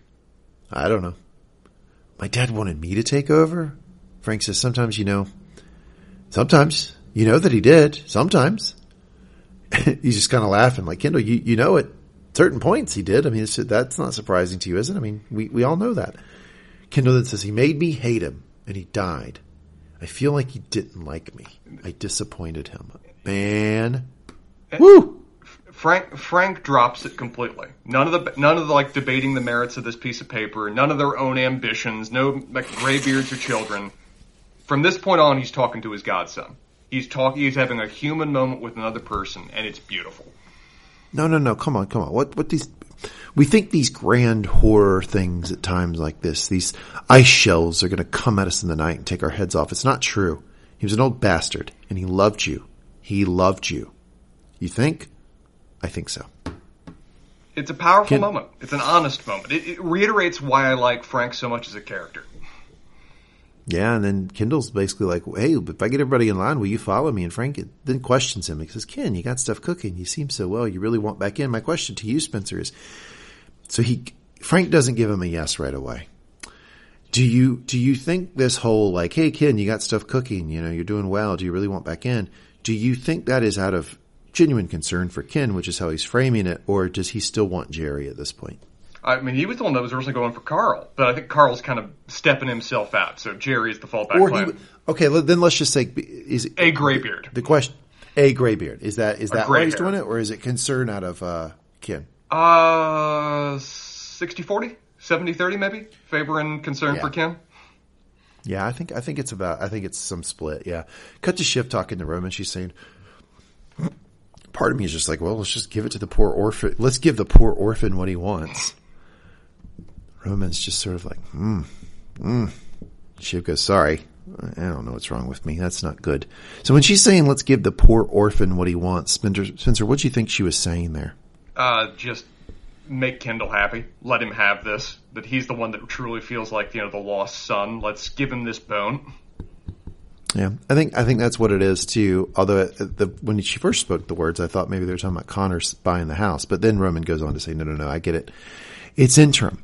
Shiv says, "So long as it is," and that right there is a line I want to latch onto for the rest of the episode. So long as it is. Uh, I mean, sale's not a done deal. Not set in stone not. yet. And if Nope. it doesn't occur, there's a company. Yeah, I mean, I think that if Kendall ever wanted to run Waystar Royco, he's got his chance. He could sink the sale as co- basically co-CEO. He could sink the sale if he wanted to, and he could just continue to run it. I mean, unless the board ever recalled him. I mean, uh, you know, That- shit, he's got he's got what he wants. that would be the risk. That if he sinks the sale, he may face a board recall just from the sheer anger at that not going forward. Maybe. Um, Roman asks her what she's thinking. Shiv says it felt good. Us, right? Roman says, yeah, yeah, yeah. And, and, and now, does this feel good? Does this feel good? Tom comes walking up, and Roman basically runs away. Tom asks Shiv how she's doing. She says she's doing blah. Something I want to ask you about when we get to the end of this conversation. I want you to tell me what percentage of this is actually coming from a place of love or is purely 100% manipulative. I'll be curious of your thoughts when we get there. Yeah. Because she asked him the same question. He says, well, he wasn't my dad, but it's sad. She says, yeah, I guess you're worried you picked the wrong horse. I guess you picked the dead horse. Tom says, don't, don't, don't. You'll regret it. I think he's right about that. Mm-hmm. Basically. But what he's saying to her is like, Shiv, don't, don't let yourself get nasty here because you, you know, you will regret doing that if you get too nasty with people in your anger. And he says, let me show you some kindness. Shiv says, not my thing, honestly, because I'm just slowly coming to accept that we killed him. No, he did. We, he died on the plane and he wouldn't have been there on the plane, except we made him get on there. So that's cool. I, and I, I was wondering when this was going to come out. Yeah, Because I, you know, the- the- in the last episode, we talked about this where if there was going to be some residual guilt for the fact that the kids stalled the sale, asking for more money, pushing Logan to get on the plane to go over to Sweden to talk to Matsson. This was a card we were waiting for the writers to pull. 'Cause th- this, this felt like low hanging fruit. This was an easy thing to bring up and see how or if they'd even process the guilt. Tom says a million things could have happened. He's right about that. Shiv says, I don't want to fake myself out. If we had said yes to Gojo, he might still be around for 20 more years. I do not think that's Nah, true. nah, nah. No, no, no. Tom says he was evidently, uh, she says, so that he could rock his can- grandkids to sleep. That one So feels that very intimate. rock. His grandkids to sleep. Tom doesn't know He's thinking about how that loaded that how loaded that line is, right? Tom says his he was ev- Yeah. evidently keen to do. So Tom makes joke about it because he doesn't know that Shiv might be talking about her own child. Shiv says, "Well, that's just fucked up now, isn't it?" She sits down, she leans down, he goes to touch her. She says, "Don't touch me." She says, "I'm angry. My dad died. My mom's a fucking disaster. My husband is a." She lets that go. Thank goodness. Mm. And Kerry and Marcia, and it feels like I'm the only one who lost something they actually fucking wanted, and it's not coming back. What a line! Because it's true. I mean, I, if, you know, remember when when she got the phone and they said, "Hey, talk to him." Basically, he's dying. It's the last thing you'll be able to say. And she says, "Daddy." Yeah. Like, I think there is a part of her that really did love her dad and really, really didn't want him to die. And I think this thing of saying, I think I'm the only one who lost something they actually fucking wanted, I'm sure she feels that way. Because as we're seeing in gross detail during the entire episode, everyone's posturing. Everybody wants part of his pile, right? And, and nobody's talking about missing the man. I think that's a very accurate read. I think I we've discussed Shiv's very complicated feelings for her dad, but the mere fact that they were complicated indicated that she cared. Um, I don't think she's the only person that's grieving. I don't think she's the only person that lost something. but hers is definitely here and apparent. Yeah, it's like her and Kendall are the only two that seem really upset. Maybe a little bit Frank. Tom then maybe, tells maybe this- Kerry. We'll see in a second. Oh yeah, we'll carry yeah for sure. But she's she's I didn't count her as like a actual. She's only there for like a couple seconds. Tom then tells the story about when they first knew each other, and I think what he's saying is first time we had sex. Um, when he flew to her, he says that very difficult time for you. This was talked about in previous episodes that they got together when Shiv basically had like a breakdown Yeah. And was at her weakest moment. And that's when she got with Tom. And we've always suspected that that was not a great place for her to establish that relationship with Tom because she really only leans on him when she needs emotional support. She doesn't view him as an equal. He said, you were wearing that fine silk shirt. And I kept asking, do you like this? And you eventually said, I like it all. She said, yeah. Well, that was a while ago. Tom says, not that long ago. She says, yeah, a while back and storms off, kind of teary. So tell me, sir, th- this is the second play we see, third play really, we see Tom make on other people in positions of power over his own. Is this one coming from any place of love, or is this just as manipulative or desperate as the other ones are? If you're being gracious to Tom, I- it's 95.5. 95.5 Because, which like- way? Well, 95 that he's just trying to find another horse. God. And 5 that he actually loves her. uh, That's I don't think too. because he spent the entire episode going around trying to find someone to su- continue to support him. Like Shiv was just like I, I interpreted as Shiv was just one more in the line of people, and this was his in with Shiv.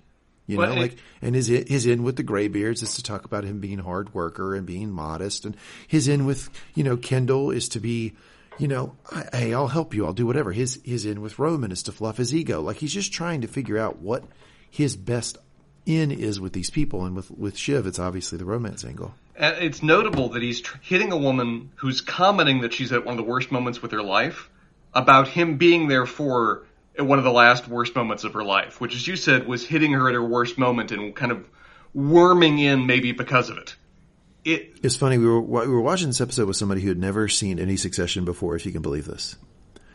Um, it happens. And and they were watching this episode, and I when he said, finished this line, I said out loud in the room, I said, "Well, I, I, like he failed at finding another horse or something." I made some like comment about how you know Tom was basically just trying to find somebody else to support him, and he failed. And this person who never watched Succession before turned around and looked at me like I was like the worst person in the world. And I was like, no, no, no, no. Nope, this nope, is not, nope, this is not me being cynical. This is the show has taught me this over the years. we know the Okay? All right? characters. Uh, she walks in the side room. Colin arrives and Shiv is In jeans. He, he does jeans. He's also got a kid. And a wife. Look at the look at Colin having a world outside of the Roys. Good for him. Roman lays down on the couch, sort of comically. Kendall walks in and says, Colin is a kid? And some people in black suits walk in with a bomb sniffing dog. Oh my gosh. Secret Service is here. doing? The Secret Service are conducting their sweep. Jeryd Mencken is en route. So Jeryd Mencken, I believe, is the Republican who is running. f- He was running for president, um, and You got it. Elections, elections in a week. So Secret Service detail would be there to protect him.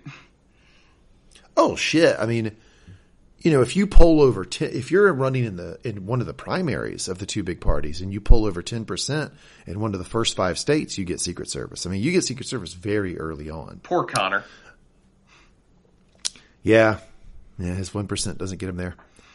Um, so Shiv is like, well, first off, Marcia says, "Well, Jeryd Mencken was a friend of your father's," and Shiv, Shiv says, "No, they spoke, but it was transactional." Roman makes the point, "Oh no, not like his real friends from his men's group and choir." It- Uh, it- Shiv says Shiv doesn't want this guy in and says, "Oh, come on, Rome. He didn't know him. He called him a spooky embryo." this is really interesting that Shiv is rejecting this on principle. Where both of her siblings are saying, no, no, it, whether it was transactional or not, he's got to be here, Shiv. This is a connect. But she's just, be it politically or be it, you know, like you said, she actually cares that her dad died where everybody is just seeing this as a pound of flesh. She does not want that man in this building. She's still a liberal. Look, is look, it if I was politics? married, yeah, look, if I was married to one of the Murdoch's daughters, right? And they were like, well, yeah, we're just going to bring Trump up here for a minute. I'd be like, no. Even though I'm in the Murdoch's house, I'd still probably yell no just out of reflex. I think that's what she's doing. I think she's like, no, I don't, I don't hang out with Jeryd Mencken. What are you talking about? That's the, no, no, I don't do that. It's embedded in her. Now, I think she gets outvoted, obviously. She talks about her Clearly and immediately. Dad just died. Roman talks about the counter veto, and then Kendall talks about, you know, it, it would be good politically.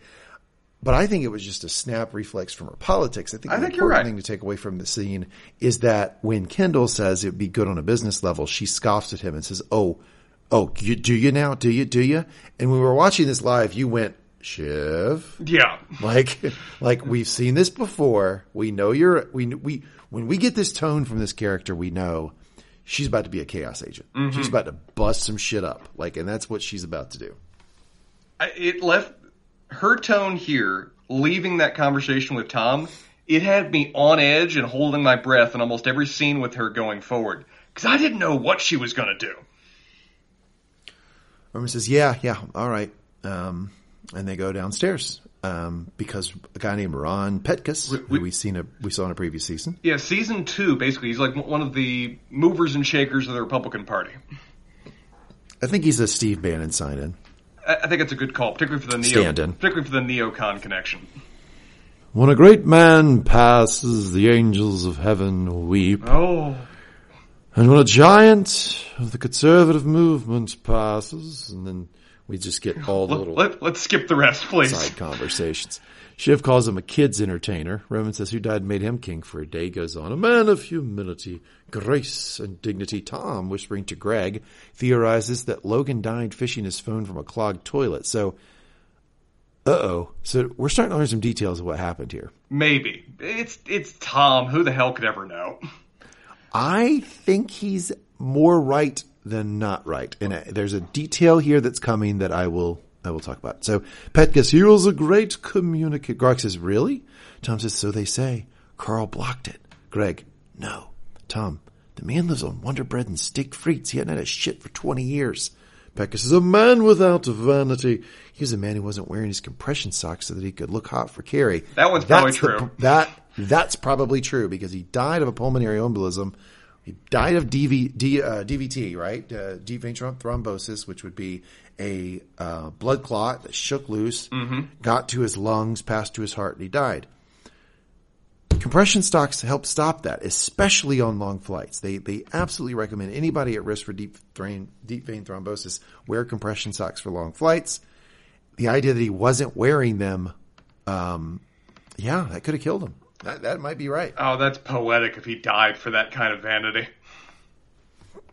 Yeah.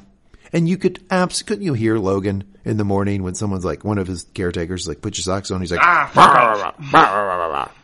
you know and then that's that's how he kicks off and you could also see a situation where intense strain on the body could cause the pulmonary embolism could be the the the, the triggering event for the pulmonary embolism so we're, we're piecing this all together here he could have been taking a shit he could have strained his body could have had pulmonary embolism. He doesn't have his de- his compression socks on because he wants to fuck Kerry later.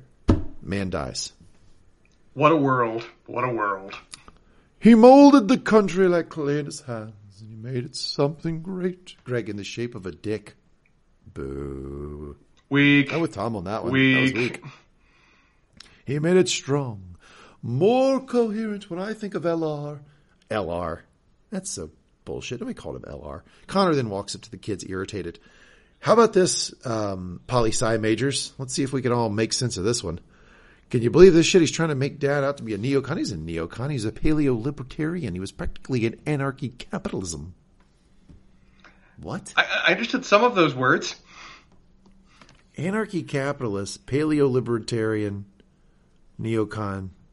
Somebody want to draw me a diagram, a big um, Venn diagram of the, the differences and similarities there? That'd be great. Can, can we get Connor says- to do it? I would love to have Connor explain these concepts to me. We might get that before too long. Maybe we'll get the presidential debate. Hopefully Connor will qualify for it. God.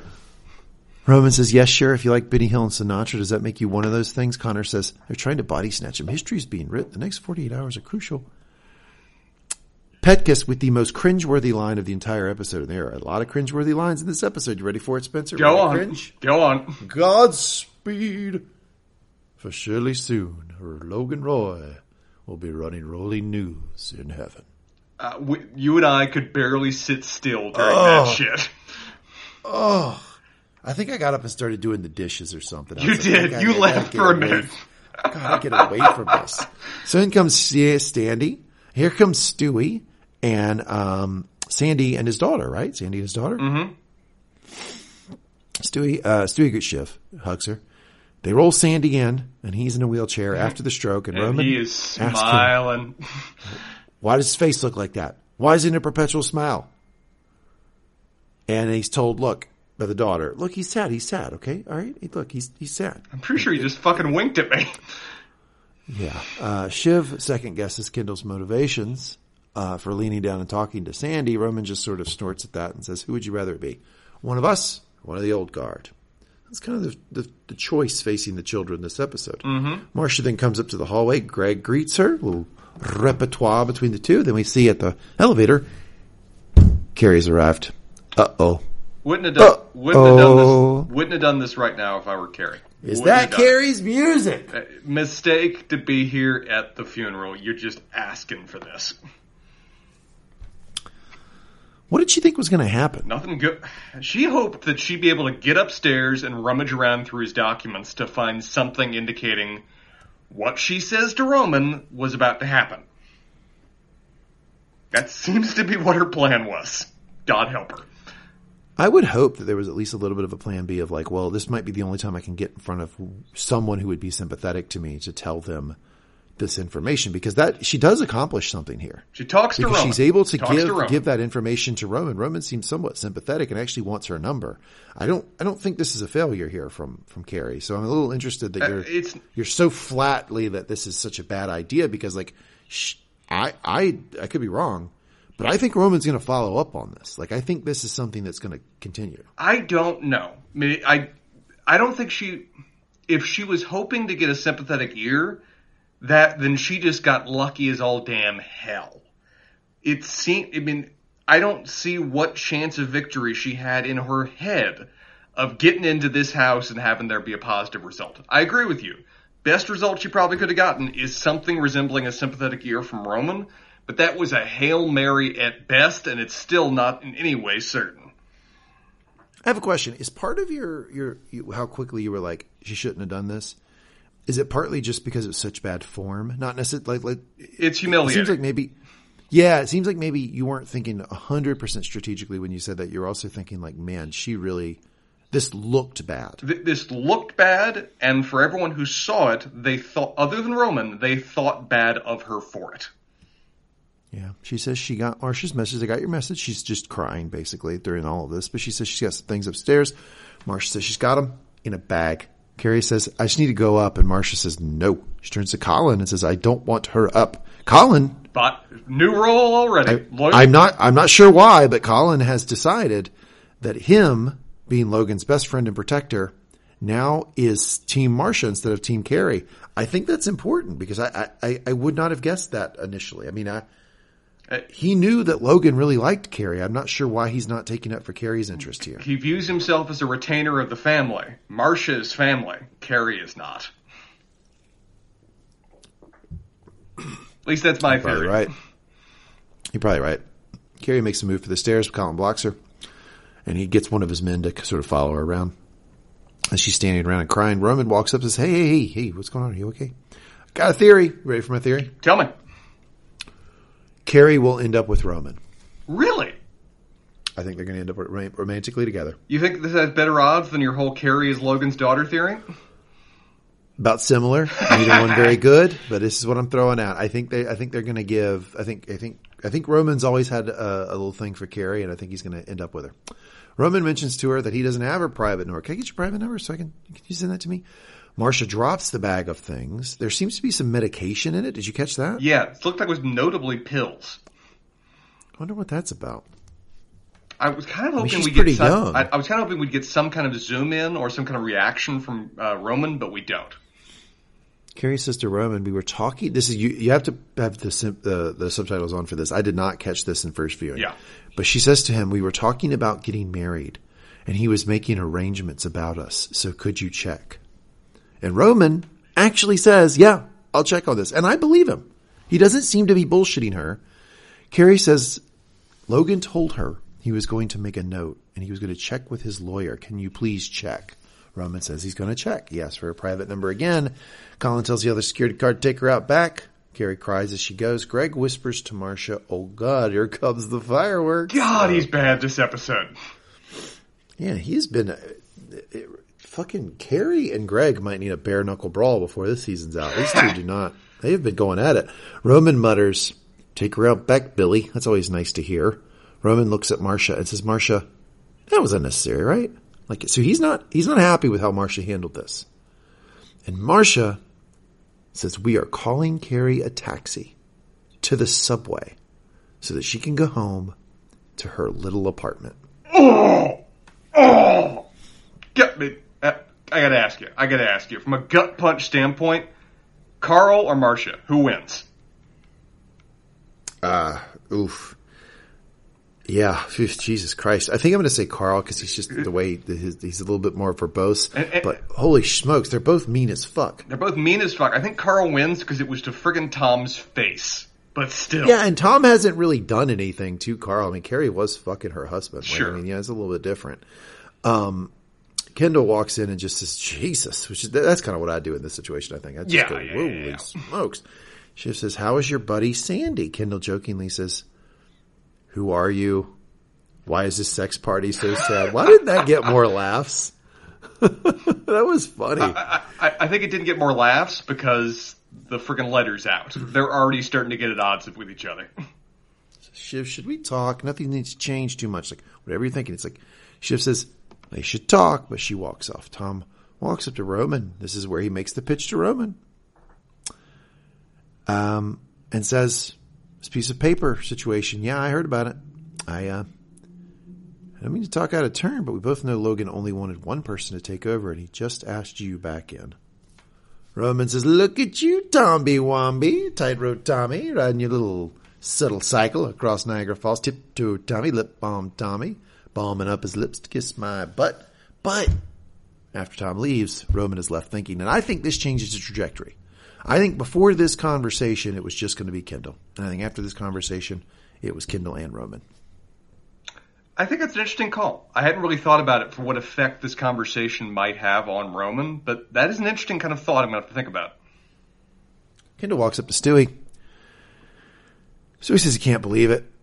I thought he'd be like my dad, 95, and just starting to sue his neighbor.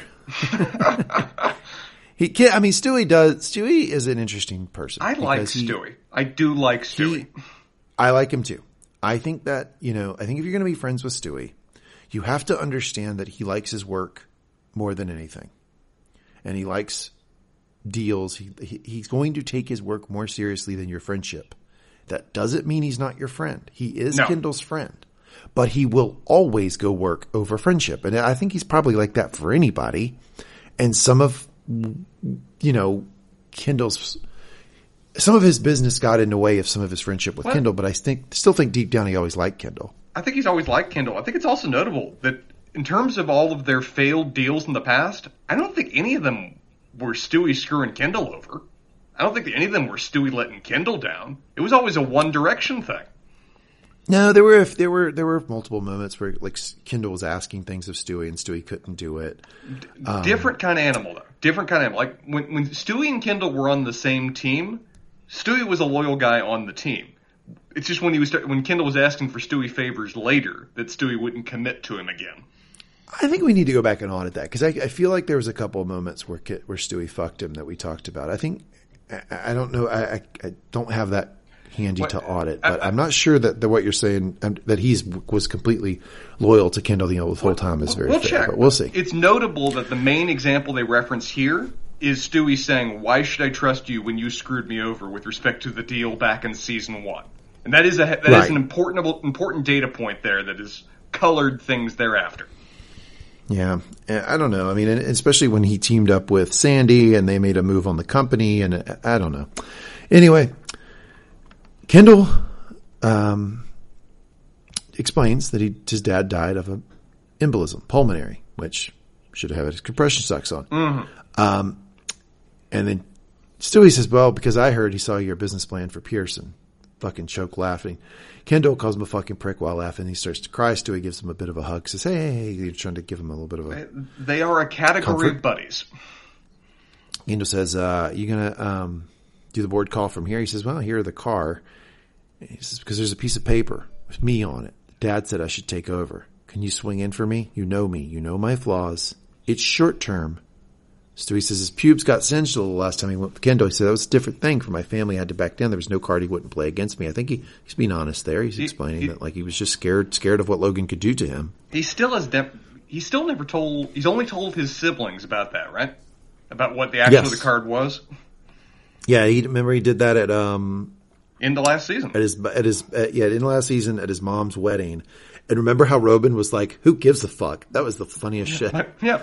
So, God damn, he was late. He didn't care at all. He was late with my drink. I wanted to kill him too. He didn't fucking care at all. Stewie asked him if he even likes Steel. Kendall says, yeah, can't live in a haunted house. I have plans with the Sibs. We take the news with Pierce. And you can bring it home, Ken? Dude, is your head on straight? Like, like dive into work? I think what he's saying here is like, are you okay? Are you just talking crazy? Or is this, in my grief, I'm going to dive into work and that's going to help me? Because I have seen that in the workplace too, where people experience something really traumatic, maybe be a death in the family, a divorce or something. And they come into work and they just say, please just let me work. Like this is going to help me if you'll just let me work. And I think that's kind of what he's saying here. It's like, you just want to dive into work. And Kendall says, yeah, what am I going to do? Sit in the dark and drink Laphroaig? Hmm.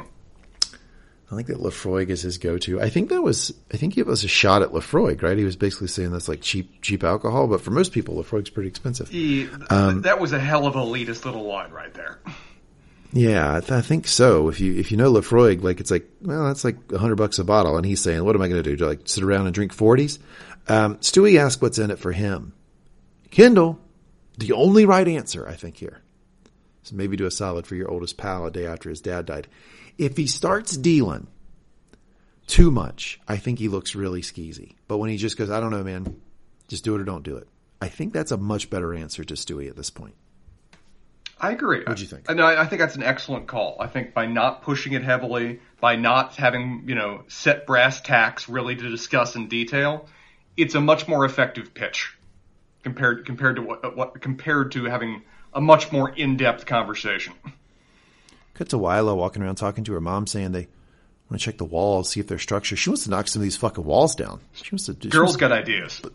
take some walls down.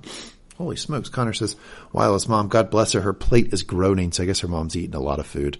Kendall says, "Hey, listen, I think Stewie could swing behind one of us." Roman, talking to Willa, says, "Does she know she can go back?" Oh, when she dropped, talking about Willa's mom says, "Does she know she can grow back?" Oh, when she dropped the grapes. Shiv says, "Yeah, her boat really came in, didn't it? This has turned into the grand tour for her." So just elitist jokes. Kendall then says, "Do we agree to fly to Matsson?" Shiv then tells Kendall that Connor is moving in, which does make Kendall do a bit of a double take. He's like, "Oh, but, but what? What?" Like, because he's thinking only about the deal, only about you know who's going to be CEO. Connor says Marcia gets it, but she kind of sold it to me. Roman's like, "She did? Let's all move in, share a bed, grow old together, like Charlie and the Chocolate Factory."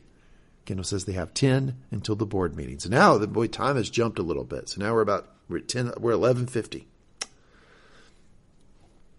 Anything you want to say on that scene there? No, I think you covered the details well. I'm I'm I- I'm really eager to go to the next scene. That's kind of why I'm, I'm, I'm kind of waiting for him. Shiv says, have you spoken to mommy yet? Kendall says they've swapped messages. Kendall ask again if they can talk. Peter Munion was flying to Spain. This is Roman. Peter Munion was flying to Spain and he tried to reroute to come directly here because he wanted to be with us during this difficult time. Shiv says, oh man. Connor says he sent me a message saying it's a rum situation. It's one in the eye for all of us. Can you stop ignoring me for fuck's sake? Huh? Come on, please. Let's talk about it. We got somewhere. Us. We've got somewhere. Let's talk about it. I don't even care what happens. Mm. Do you, Let's not give it to the Keystone fucks because we didn't talk. do you believe him at all there? No. No, no, not not a bit. He is he is weaponizing their relationship. He's weaponizing their trio in terms of getting them into this conversation. I will say this. When he said, I don't care what happens, that's not true. Yeah, yeah. But when he said, let's not give it to the Keystone fucks because we didn't talk, that is true. He's he's flipping in and out of, of things really fast. He's playing, because I he's do playing think his dad's game. He's playing his dad's game real damn well. I was going to say that at the end. You, you've, you've, you've jumped ahead in my notes, but I was going to say that Log Kendall is more Logan this episode than I've ever seen him. Damn straight. Damn straight. I also do believe firmly that if the only options on the table were Gerri or Shiv, he'd pick Shiv. But he doesn't want those to be the only two options on the table. Shiv says, Con, do you mind? It's always a bummer when they kick Connor out to talk, Well, isn't it? why did they here? Why? Because he does, he's not, a, he doesn't have a, a vote on the board. What does it matter? Let him stay. He can listen. That's what, that's Roman's point. That's why Roman gets bummed every time. And he's always like, oh, come on. Sorry, man. He always apologizes to Roman that they, or to Connor that they kick him out. Sorry, man. Connor closes the door, feeling very comfortable in his new house. Mikasa su casa. I'll give you a room because it's all mine anyway. Kendall asks her what she thinks. Do you have an issue with me? Because yeah, that's fine. But I'd like it to be one of us, and Dad said so. Hmm. Did he? She says, let's discuss, but can you please stop jonesing? You're walking around the wake with a fucking heart on. I I don't think that's quite true, but she is picking up on. Kendall is trying not to appear too eager, but she knows him too well. And she knows he's more eager than he's letting on. I, that's my read on it. No, I agree. Strong agree there. Kendall says he isn't. Kendall says all he is suggesting is that he swing it for them. Then they move ahead. They three, Pierce, ATN, everything. Shiv says she's done. Some, she has some thoughts. Roman says he's got some thoughts too. This is this is what terrifies Kendall here. You notice this? This is the part where he, the only part in this whole conversation where he looks like he might be on unsolid ground. Is that they both says- have thoughts. well, it's when Roman says that, and it's specifically the threat of Roman backing Gerri. Yes. He, he as that as detail Roman- quick. And as soon as Roman says no, you see Kendall sort of relax a little bit because Yeah. he says, no, I'm done helping old ladies cross the street, but I do wonder about me. Yeah, you. Yeah. Uh, And, um, that's an excellent call because if, if he's dedicated to Gerri, That's trouble. Kendall's got no target for attack on that. If he's self-interested, oh, Kendall can play with that. and also, all the graybeards plus Roman is probably enough to swing Sandy, Sandy and Stewie and swing the board. Yeah. That's a pretty strong coalition. Oh yeah, definitely. So he can't, he can't have Roman break Was- off. I'm- Roman is still technically COO of the company. Would you be with me in assuming that Sandy and Sandy are going to do anything they can to ensure there's not a Roy running this company? For just Sandy oh, and Sandy. You're saying just just Sandy and Sandy. Yeah, probably. Stu- they, they probably would. I mean, Stewie seems okay with a Roy running. Stu- Stewie's fine, but Sandy and Sandy hate the Roys. That's why they're here. I think Stu- it's a good point. Stewie's Yes, so they would flip. Yes, they would flip, and then Stewie would see an opportunity. He, he was not gonna. He's gonna go with the front runner, so he would go with him. Yeah, I mean, if Roman flipped to Gerri here, that would have That's done it. it. That's it. I know, and, and unfortunately, Gerri, Gerri cut that cord. Now she had a great reason for doing so. Roman was completely inappropriate, sexually harassing her, sending pictures of his dick, but she did cut that cord, and Mm-hmm. that, I think that's ultimately what killed the, the idea of Gerri here. Kendall says, "Not that I'm blaming her, I'm not blaming her. She should have, she should have cut the cord with Roman." Just saying. We understand, That man. is- You're okay. that is the fallout. Well, you understand, but not necessarily The everybody internet, else. Based, the internet will never based on the you. comments, based on the comments I read that you often don't Hmm. don't don't see. So I, uh, I have to qualify. Kendall says, ultimately, that's how I want it. Shiv says, "Come on, man. I have a question for you, Spencer. During this conversation, Shiv is trying to establish dominance. She wants to be in the conversation. She well, she wants to take over. She wants to be CEO.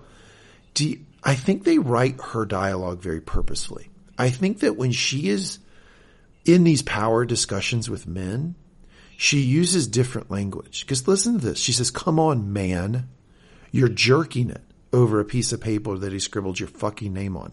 She says, "Come on, man." You're jerk. She makes a penis joke Mm-hmm. and then she says fucking in the middle of it. Like, I think she tries to talk with the boys a little bit during this. I'm, and this is not a criticism of her. No, no, this I is a think I- criticism of like what, what she has to do in these situations. But I think they're very purposeful about how they write her. I, I think she's uncomfortable being in this realm right now, and she's trying to play the game. She's trying to play the boys' game, and it doesn't come across as authentic. It kind of does to me a little bit.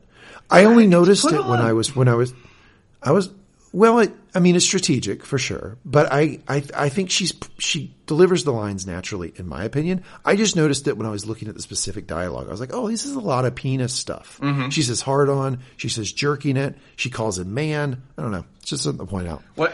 There's an argument that you're the worst of both worlds. Different, but the same. Kendall says that shit actually plays with the board. It really does. Same old, but with the with the vibe, new banner.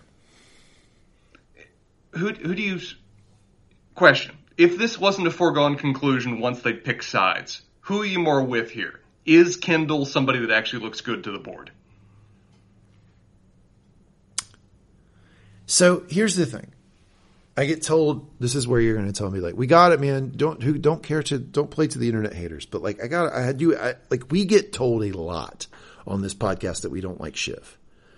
A lot, like more than you know. Like people people think we really don't like Shiv. Mm. I think Shiv is the smartest of the three. I'd agree. I emotion I emotionally connect with Kendall because Kendall's an addict, because he has mental health issues, because he has trouble sleeping, because he steals shit. I mean, there's so many things that he does that like as a person, I'm like, oh gosh, man, I like really like know that or identify that or I know somebody like that. That's why I kind of like Kendall because they've gone in a little bit more to his psychology than some of the other characters. But I think Shiv is the smartest of the three. But I do think it's important to note that Shiv picked a different career. Shiv went into politics and did that for years. She doesn't have direct experience with the company, and that should matter. Like, I don't think that's just Kendall. I, uh, when he says you don't have experience, you look kind of like a flaky pick. Like, yes, he's self interested when he's saying that, but I think there's truth in that. What do you think? I think there's truth to it, but I think it is ignoring the importance of an emblem. And he is a Roy. He is the, not literally the eldest child, but essentially the eldest child. He's had a prior role in the company, and he's got the written endorsement from God. All that matters a lot when it comes to just It- that kind of gut reaction decision making. So I think all that matters, but I think if he didn't have a foundation as someone who has intimately known the company, who has worked in the company for a long time, like I just don't know how you like. If- they, if he was a publicly, tr- If he was it's a publicly traded company. It's a publicly traded company. Like the shareholder, they still have to explain this to the shareholders, and like. Yes, it matters who Logan picked, whatever, but like they still have to write a press release that explains the person's history. Sure, but it's And, like- it's not like he's Greg. It's not like they're endorsing the Greg with a question mark to be the next CEO here. Well, hold on. That's that's what I'm that's what I'm saying. Oh, okay, okay, Is okay. I'm saying I'm saying that they're that what Kendall is telling her, which is that like it needs to be like me and Roman because we actually have legitimate experience in this company and you don't. You picked a different career. You worked in a different line of business for a long time and the board cares about that stuff. I think there's a lot of truth in that. I think there is. it, it is omitting the unfortunate truth that is affecting women in all kinds of business settings. That Shiv's lack of experience may have been part driven by her own decision making, may have also been driven by her dad not give not giving her an opportunity for it either. Sure. Uh, yeah, we don't know. I mean, all, all I know is that she she worked in politics. I assume that maybe wrongfully that that she chose to go into politics, not that it was forced on her. But like, you know, I do think like when I do think it does. I think I think sometimes people look at these three kids and they think even. You got you just pick one based on what you see. But if you're a you're somebody who own the majority of your 401k and your retirement is in Waystar stock, you're going to feel a hell of a lot better with somebody if you have to pick between these three kids, one of them that has least worked in the company at some point. So I don't know. I that I think that does matter. I think Shiv is also caught off guard in this conversation how quickly Roman and Kendall ally against her. I Yep. don't think she's ready for that. I think that plays in how much she kind of falters under them just because she hadn't put up her bulk works to deal with a two pronged assault. I think you're absolutely right. I don't think she was ready for Roman to say, as long as he goes in with Kendall, um, that he's on board with it, and that he. I don't think she expected Roman to explicitly denounce her candidacy either, which he does here. He says, like, you're like, I agree with Ken. I agree with Kendall. Like, you're you're you don't look like a good pick. You look flaky. You don't have the the history in the company. And three doesn't make a lot of sense. I will agree with that. Three person CEO team seems stupid. The- the- Two seems pretty damn dumb, but three is insane. I, I am straight up with Roman there. That is a hippie orgy running a business. Yeah. Um, so, but anyway, they, they, they, they base Roman's candidacy on the idea that the COO is in the draft plan, the draft succession plan, right? So, um, and he still is technically the COO. So that's how they kind of work him in. Which I'd completely Shiv. forgotten about. Shiv, you know, says what? So I don't get this because I look I have teary eyed and mascara streaked and I look like I might fucking faint. It's clean enough. And Kendall says it isn't. You actually don't have experience. It starts to look flaky. She says, I did the strategic review. That's the only thing she could pull up because that's the only thing she's done with the company. Kendall says, this is mean.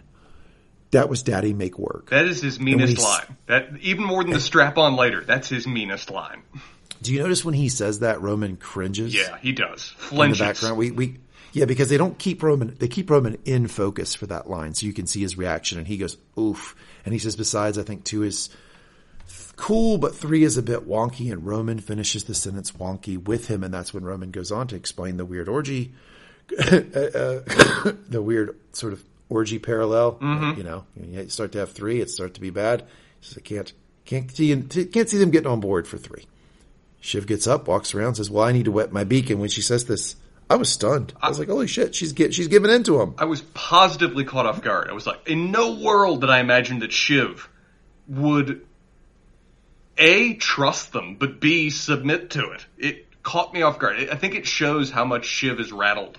That A, they've teamed up against her, and B, just the series of events leading here.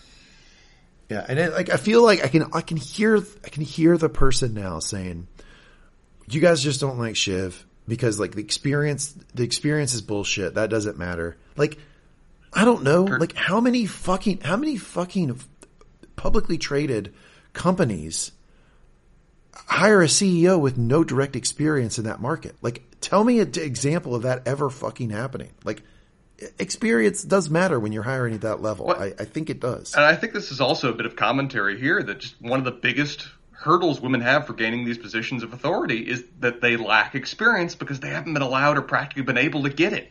This is a a very gender related burden or gender related deficit to overcome here. Well, that's that's any marginalized population, right? Because that, Sure. that's the same thing. Sure. With any any minority is that they don't they don't have the internship opportunities, can't get the same colleges, therefore can't have the base of experience, can't work their way up, and then they don't get the, the executive positions because they don't have 100%. all that experience. That all that yeah that that is absolutely true. I have a hard time believing Shiv couldn't have worked for that company if she wanted to. That's a, It's- that's a point. I have a hard time believing that. What- Like she very much took pride in the fact that she took a different path. She was in politics. She was going to work for the president. She was going to do all this stuff. That's what she was when we first were introduced to her. Is that she had picked a different path. I, I, as soon as she wanted to go into the company, Logan gave her a path. Remember, Logan brought her I on. remember. Said he'd get he'd get her all this training, et cetera, et cetera. She just didn't want to do all the training. But like the idea that she couldn't work for the company is, I- I, I don't know that I believe that. But I, um, I think she's your general point, your general point about women in the workplace, absolutely true for this specific character. I find it hard to believe she couldn't work for Waystar Royco if she wanted to. it, it is an accurate description of the role and place she occupies, but probably is dismissing her own individual involvement in it. So, yeah, I think Yeah. I, I'm, I'm with you. She says, guys, if you fuck me on this, then she says, this is a dad promise on yesterday. They all say promise on yesterday. Spencer, how much do you think the promise on yesterday, the, the, the, the connection they all had on the day their father died, how much do you think that really matters to Kendall? I, I like how you asked that because I was about to say for Roman, I think it matters a bit. Kendall, I don't know if it survives the episode. It doesn't. He, he undercuts him right away. Well, it, he undercuts Roman right away. I, I, he hasn't he hasn't fucked Shiv yet, but he, I- he's already shown he'll he already shown he'll fuck Roman. Yeah. Th- Yeah. th- They're already box- they're already boxing out Shiv by the end, despite saying that oh, it'll, it'll be really a trio, just officially a twosome. That's that doesn't even appear to apply by the end the time this episode's over. Kendall is he's the faceless man. He's putting on the Logan face before the end of the episode. Oh yeah, Kendall asks if they're ready, and Shiv walks in like a fucking wrestler to that room. Do you see how she walks she in? leads the charge, which is interesting. I know if I if I was sitting there, I would have thought that it was going to be Shiv. I was like, oh, well, they're gonna they're gonna they're gonna say it should be Shiv anyway. Stewie comes in too. Gerri pushes back on that. Roman says it's good for the group. Frank says it's not appropriate for this discussion. Roman says, well, if you're uncomfortable, Frank, you can fuck off. Roy family words. Fuck off, TM. This is a lovely gang of pals having a chat.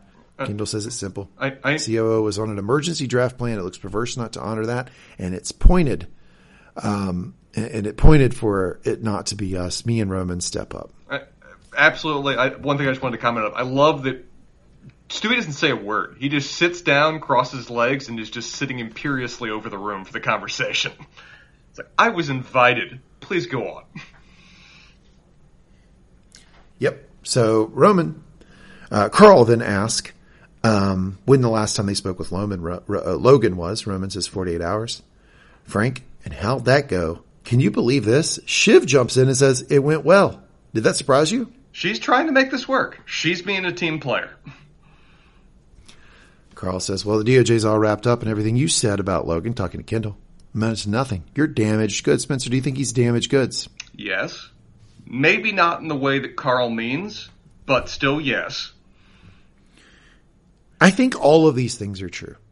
I think the things that Kendall were saying was saying about how like, yeah, I'm like, I'm kind of part of the old, but I'm a little bit different and that will play with the board. And the fact I have experience is important will play with the board.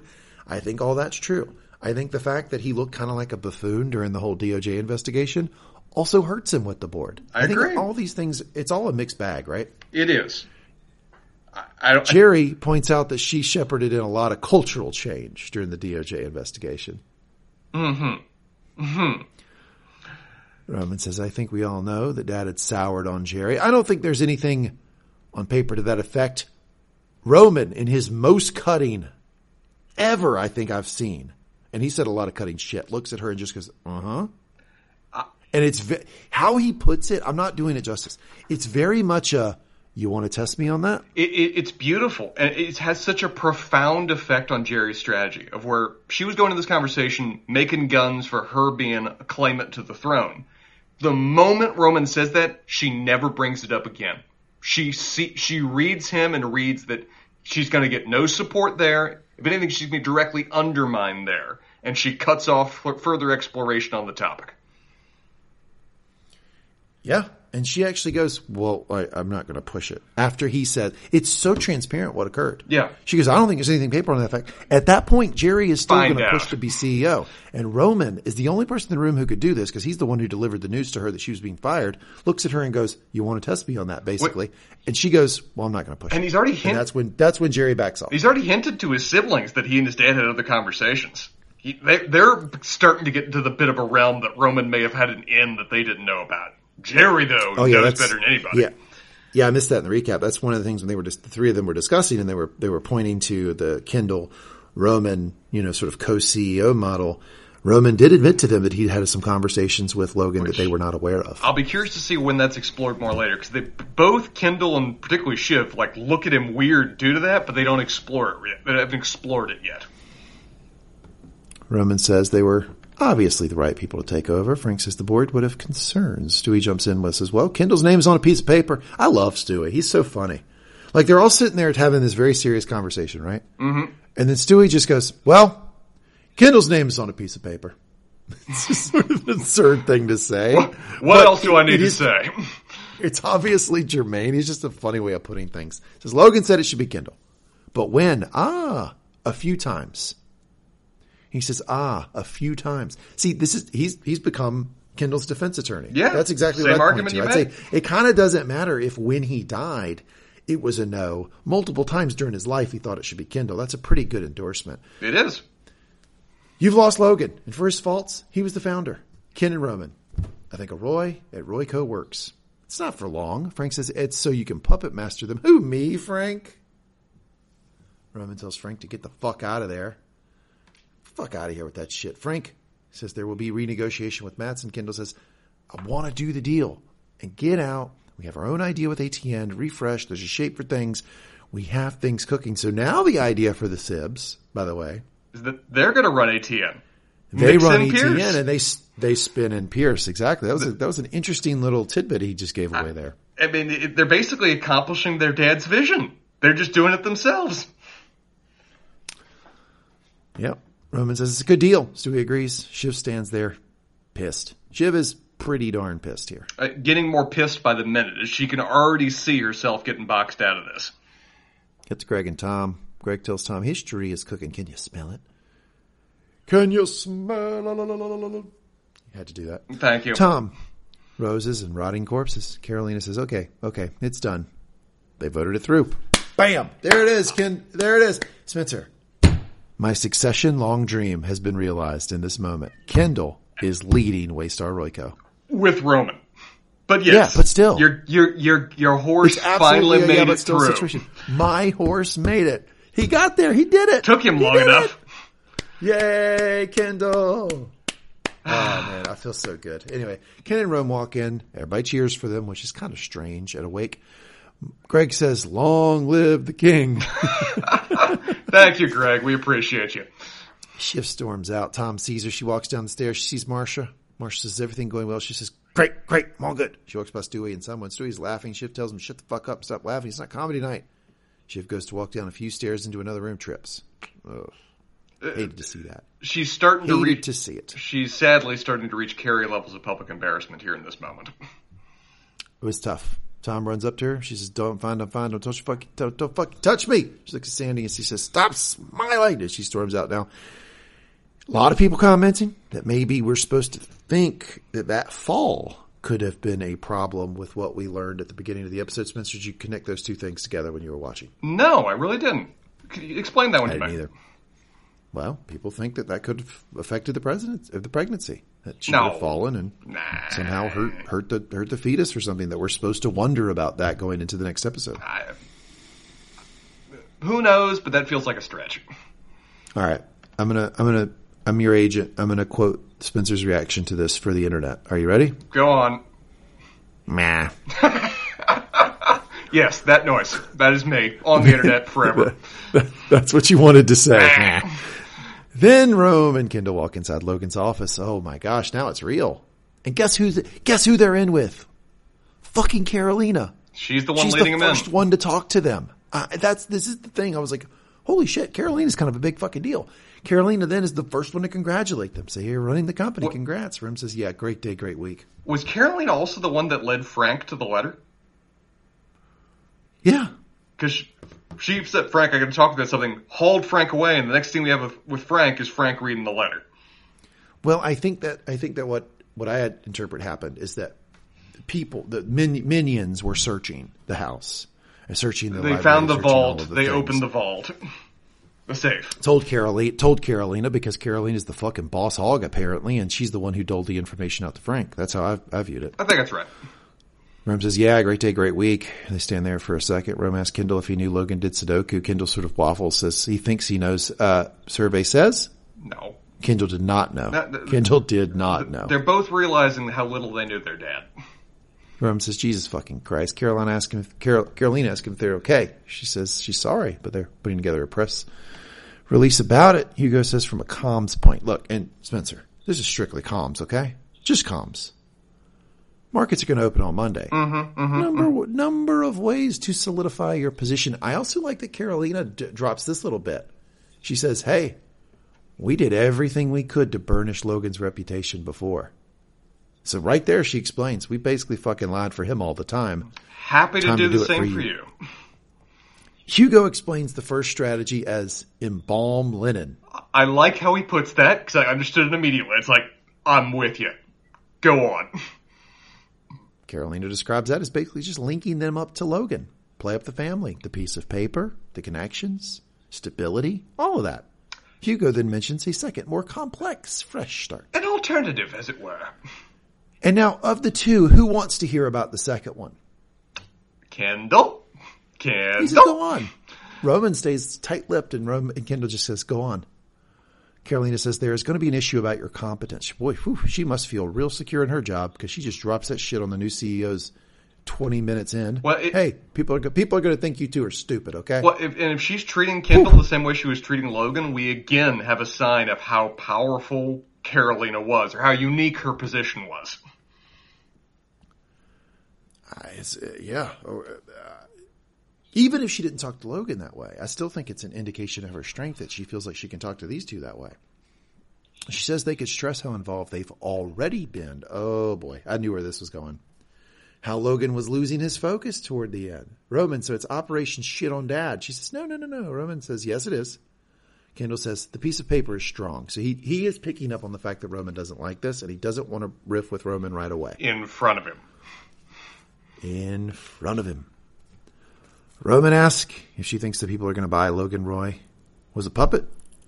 Hugo goes on. Says, it, Karolina, by the way, gets a little defensive when he says that. She just goes, well, it's just a fucking idea, basically. She didn't say fucking, but she says, Yeah. it's just an idea, Roman. Just an idea. Like, man, she's snapping back at him too. Hugo, Hugo goes on, says, Logan Roy Roy's a great man. However, lately the people around him have been making the big decisions. His kids have been pulling the strings, which is complete bullshit, by the way. His kids had nothing to do with his, his decision making in the final days. This is the narrative they can paint. I mean, we could go as far as you would like. I wouldn't, but it is our job to say that we could go to Connor's mom. Oh! Physical, verbal abuse, Oh! the Kerry situation. Oh god! We can burn your father down till have you be the phoenix rising from his ashes. The Kerry situation. Holy smokes, you're going to put that out there? Yeah, happily. Roman Roman cuts him off. Says, "Okay, whoa, whoa, whoa, whoa, whoa. All right." Roman says, "I do have a certain feelings of queasiness of shitting on our dad while he's still at Frankie Campbell's." Which is a funeral home on Madison Avenue, which I did not know. I googled it. Yeah, I, go- I googled that too. Yeah, I thought I, I, I, I yeah, I thought it maybe it was like semi-famous to get that line, but I don't know for sure. Kendall says, "Right now, I I say you know our dad just died. Maybe we shouldn't shit on dad." And then Roman drops this. Thanks, Karolina. You two fuckface. How about you not bring us this disgusting shit ever again? Okay, thanks. You notice how Karolina gets her name Karolina? Yeah. Hugo gets fuckface. Uh, again, test statement of their their respective power.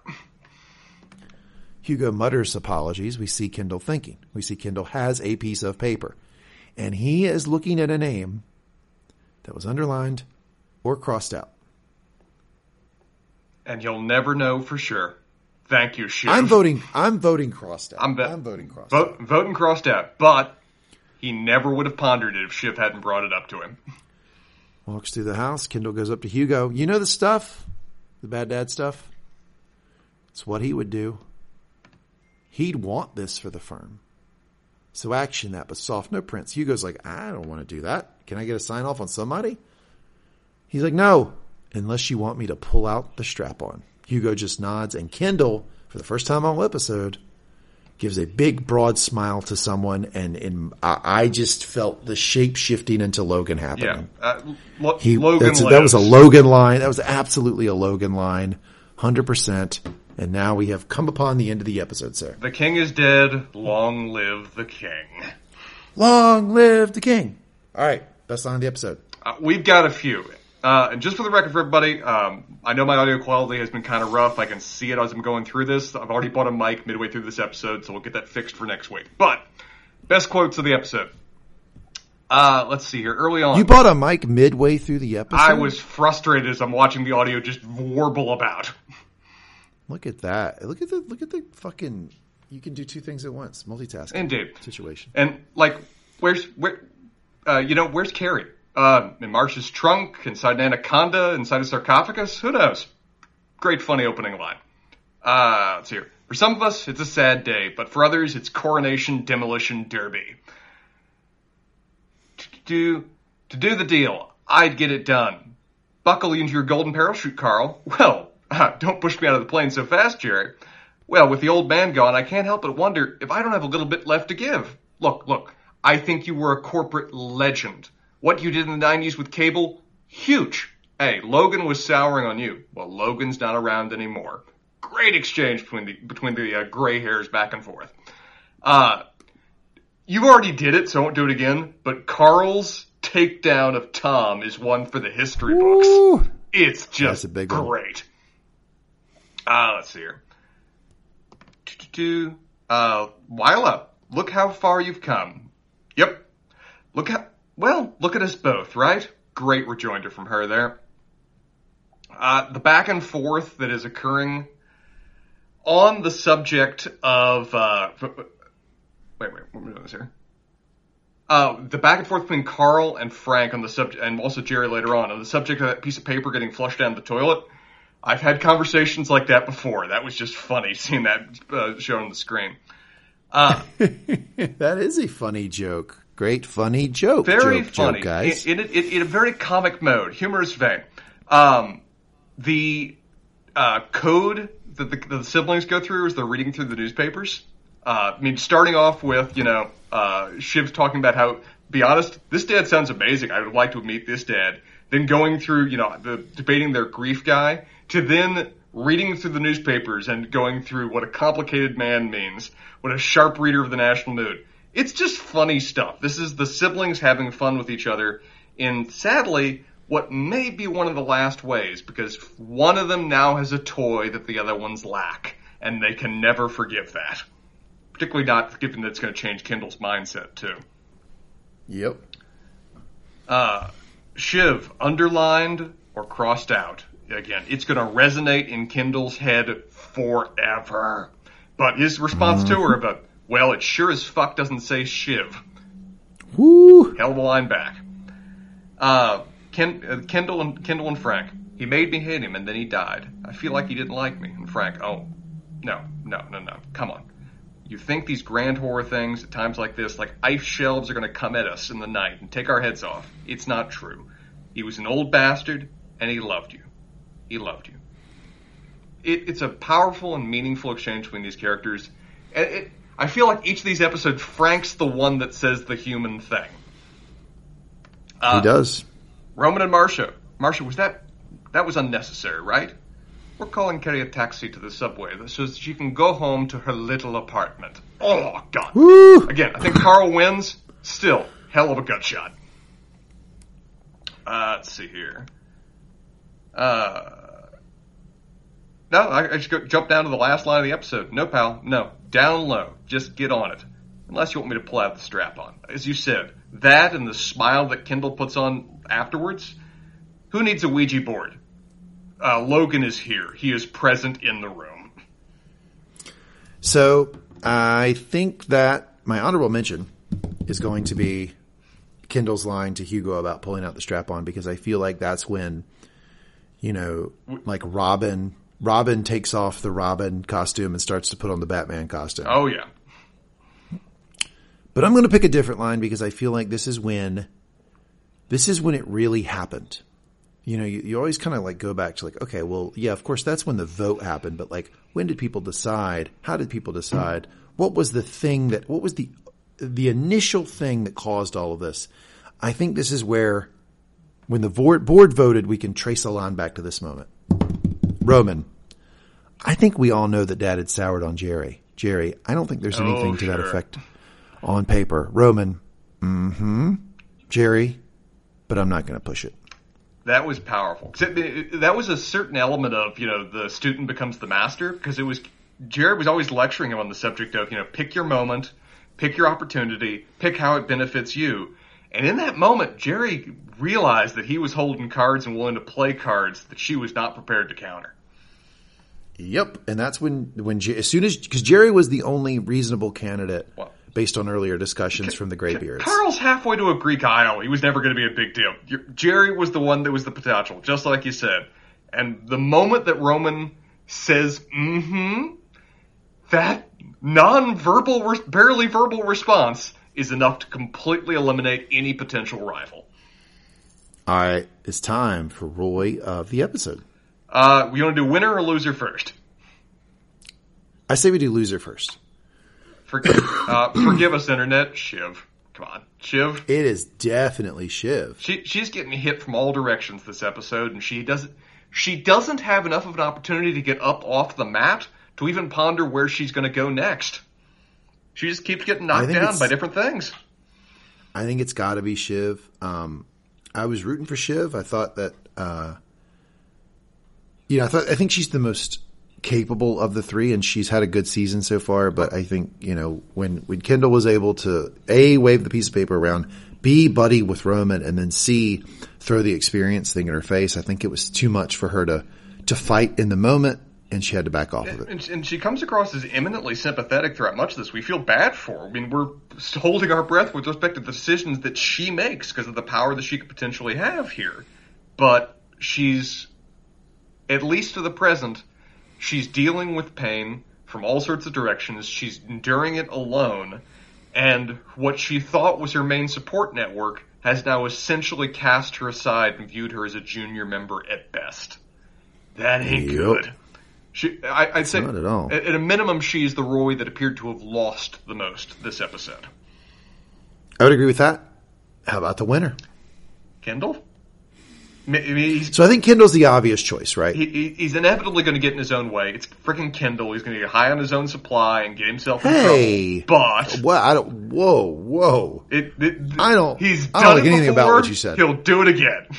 I don't like anything about what you said. I don't like the. I don't like the metaphor. I know you don't. I don't like anything of this. Um, But although you're probably you're probably right. Yeah. for now, but that's not the point. for now, seems like he's the winner. All right, can we can we can we take for the winner? Let's take all the kids off the table because we don't know how this is going to shake out. Okay. I think it's got to be Willa. Oh, sure. She's a member of the family now. She's coming up. She's a, she can be she. It's her first uh, first episode where she's she's available to be picked for Roy of the episode, and she comes in swinging. She gets nothing but wins, and now she's going to move into that apartment. And has plans for it.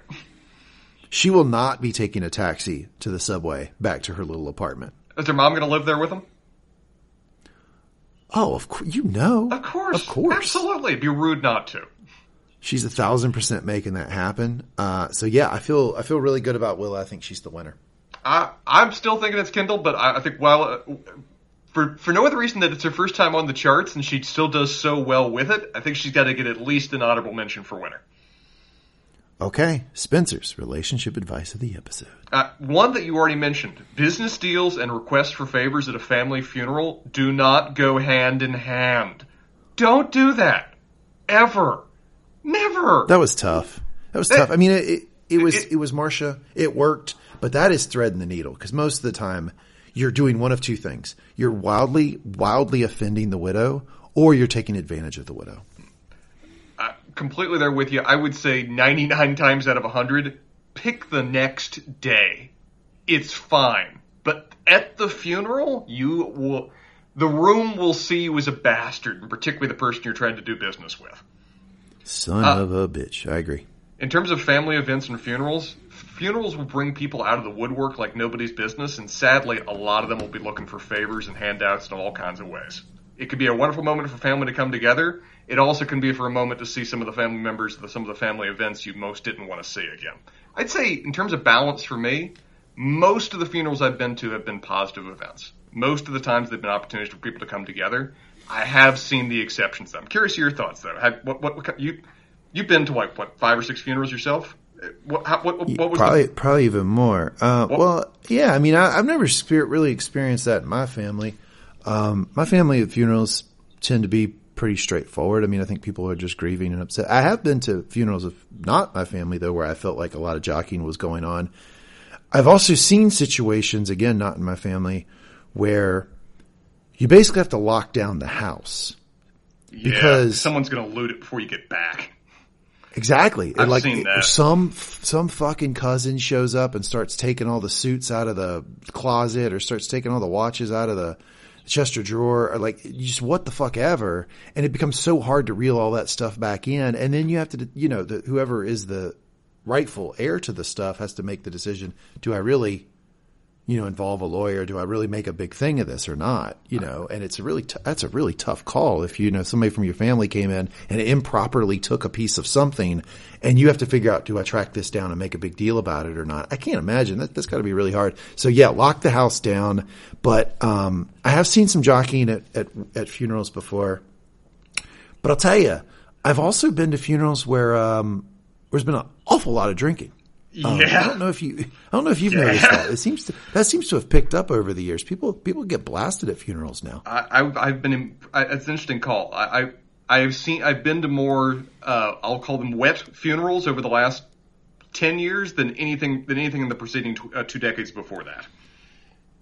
Yeah, that's a that's a strange thing, and that that kind of changes the dynamic a little bit because then people start talking freely and start saying things that they may or may not mean. So, And, and yeah, I don't know, man. I, I stay pretty tight lipped at funerals. I get I'm a I'm a big crier, so I'm usually crying, um, and I'm usually just trying to support whoever the widow or the the kids are, or whatever. in reference to you talking about you know people looting the house, I was at one funeral of where the kids uh, were trying to empty out the family house before the widow could get back to her own home.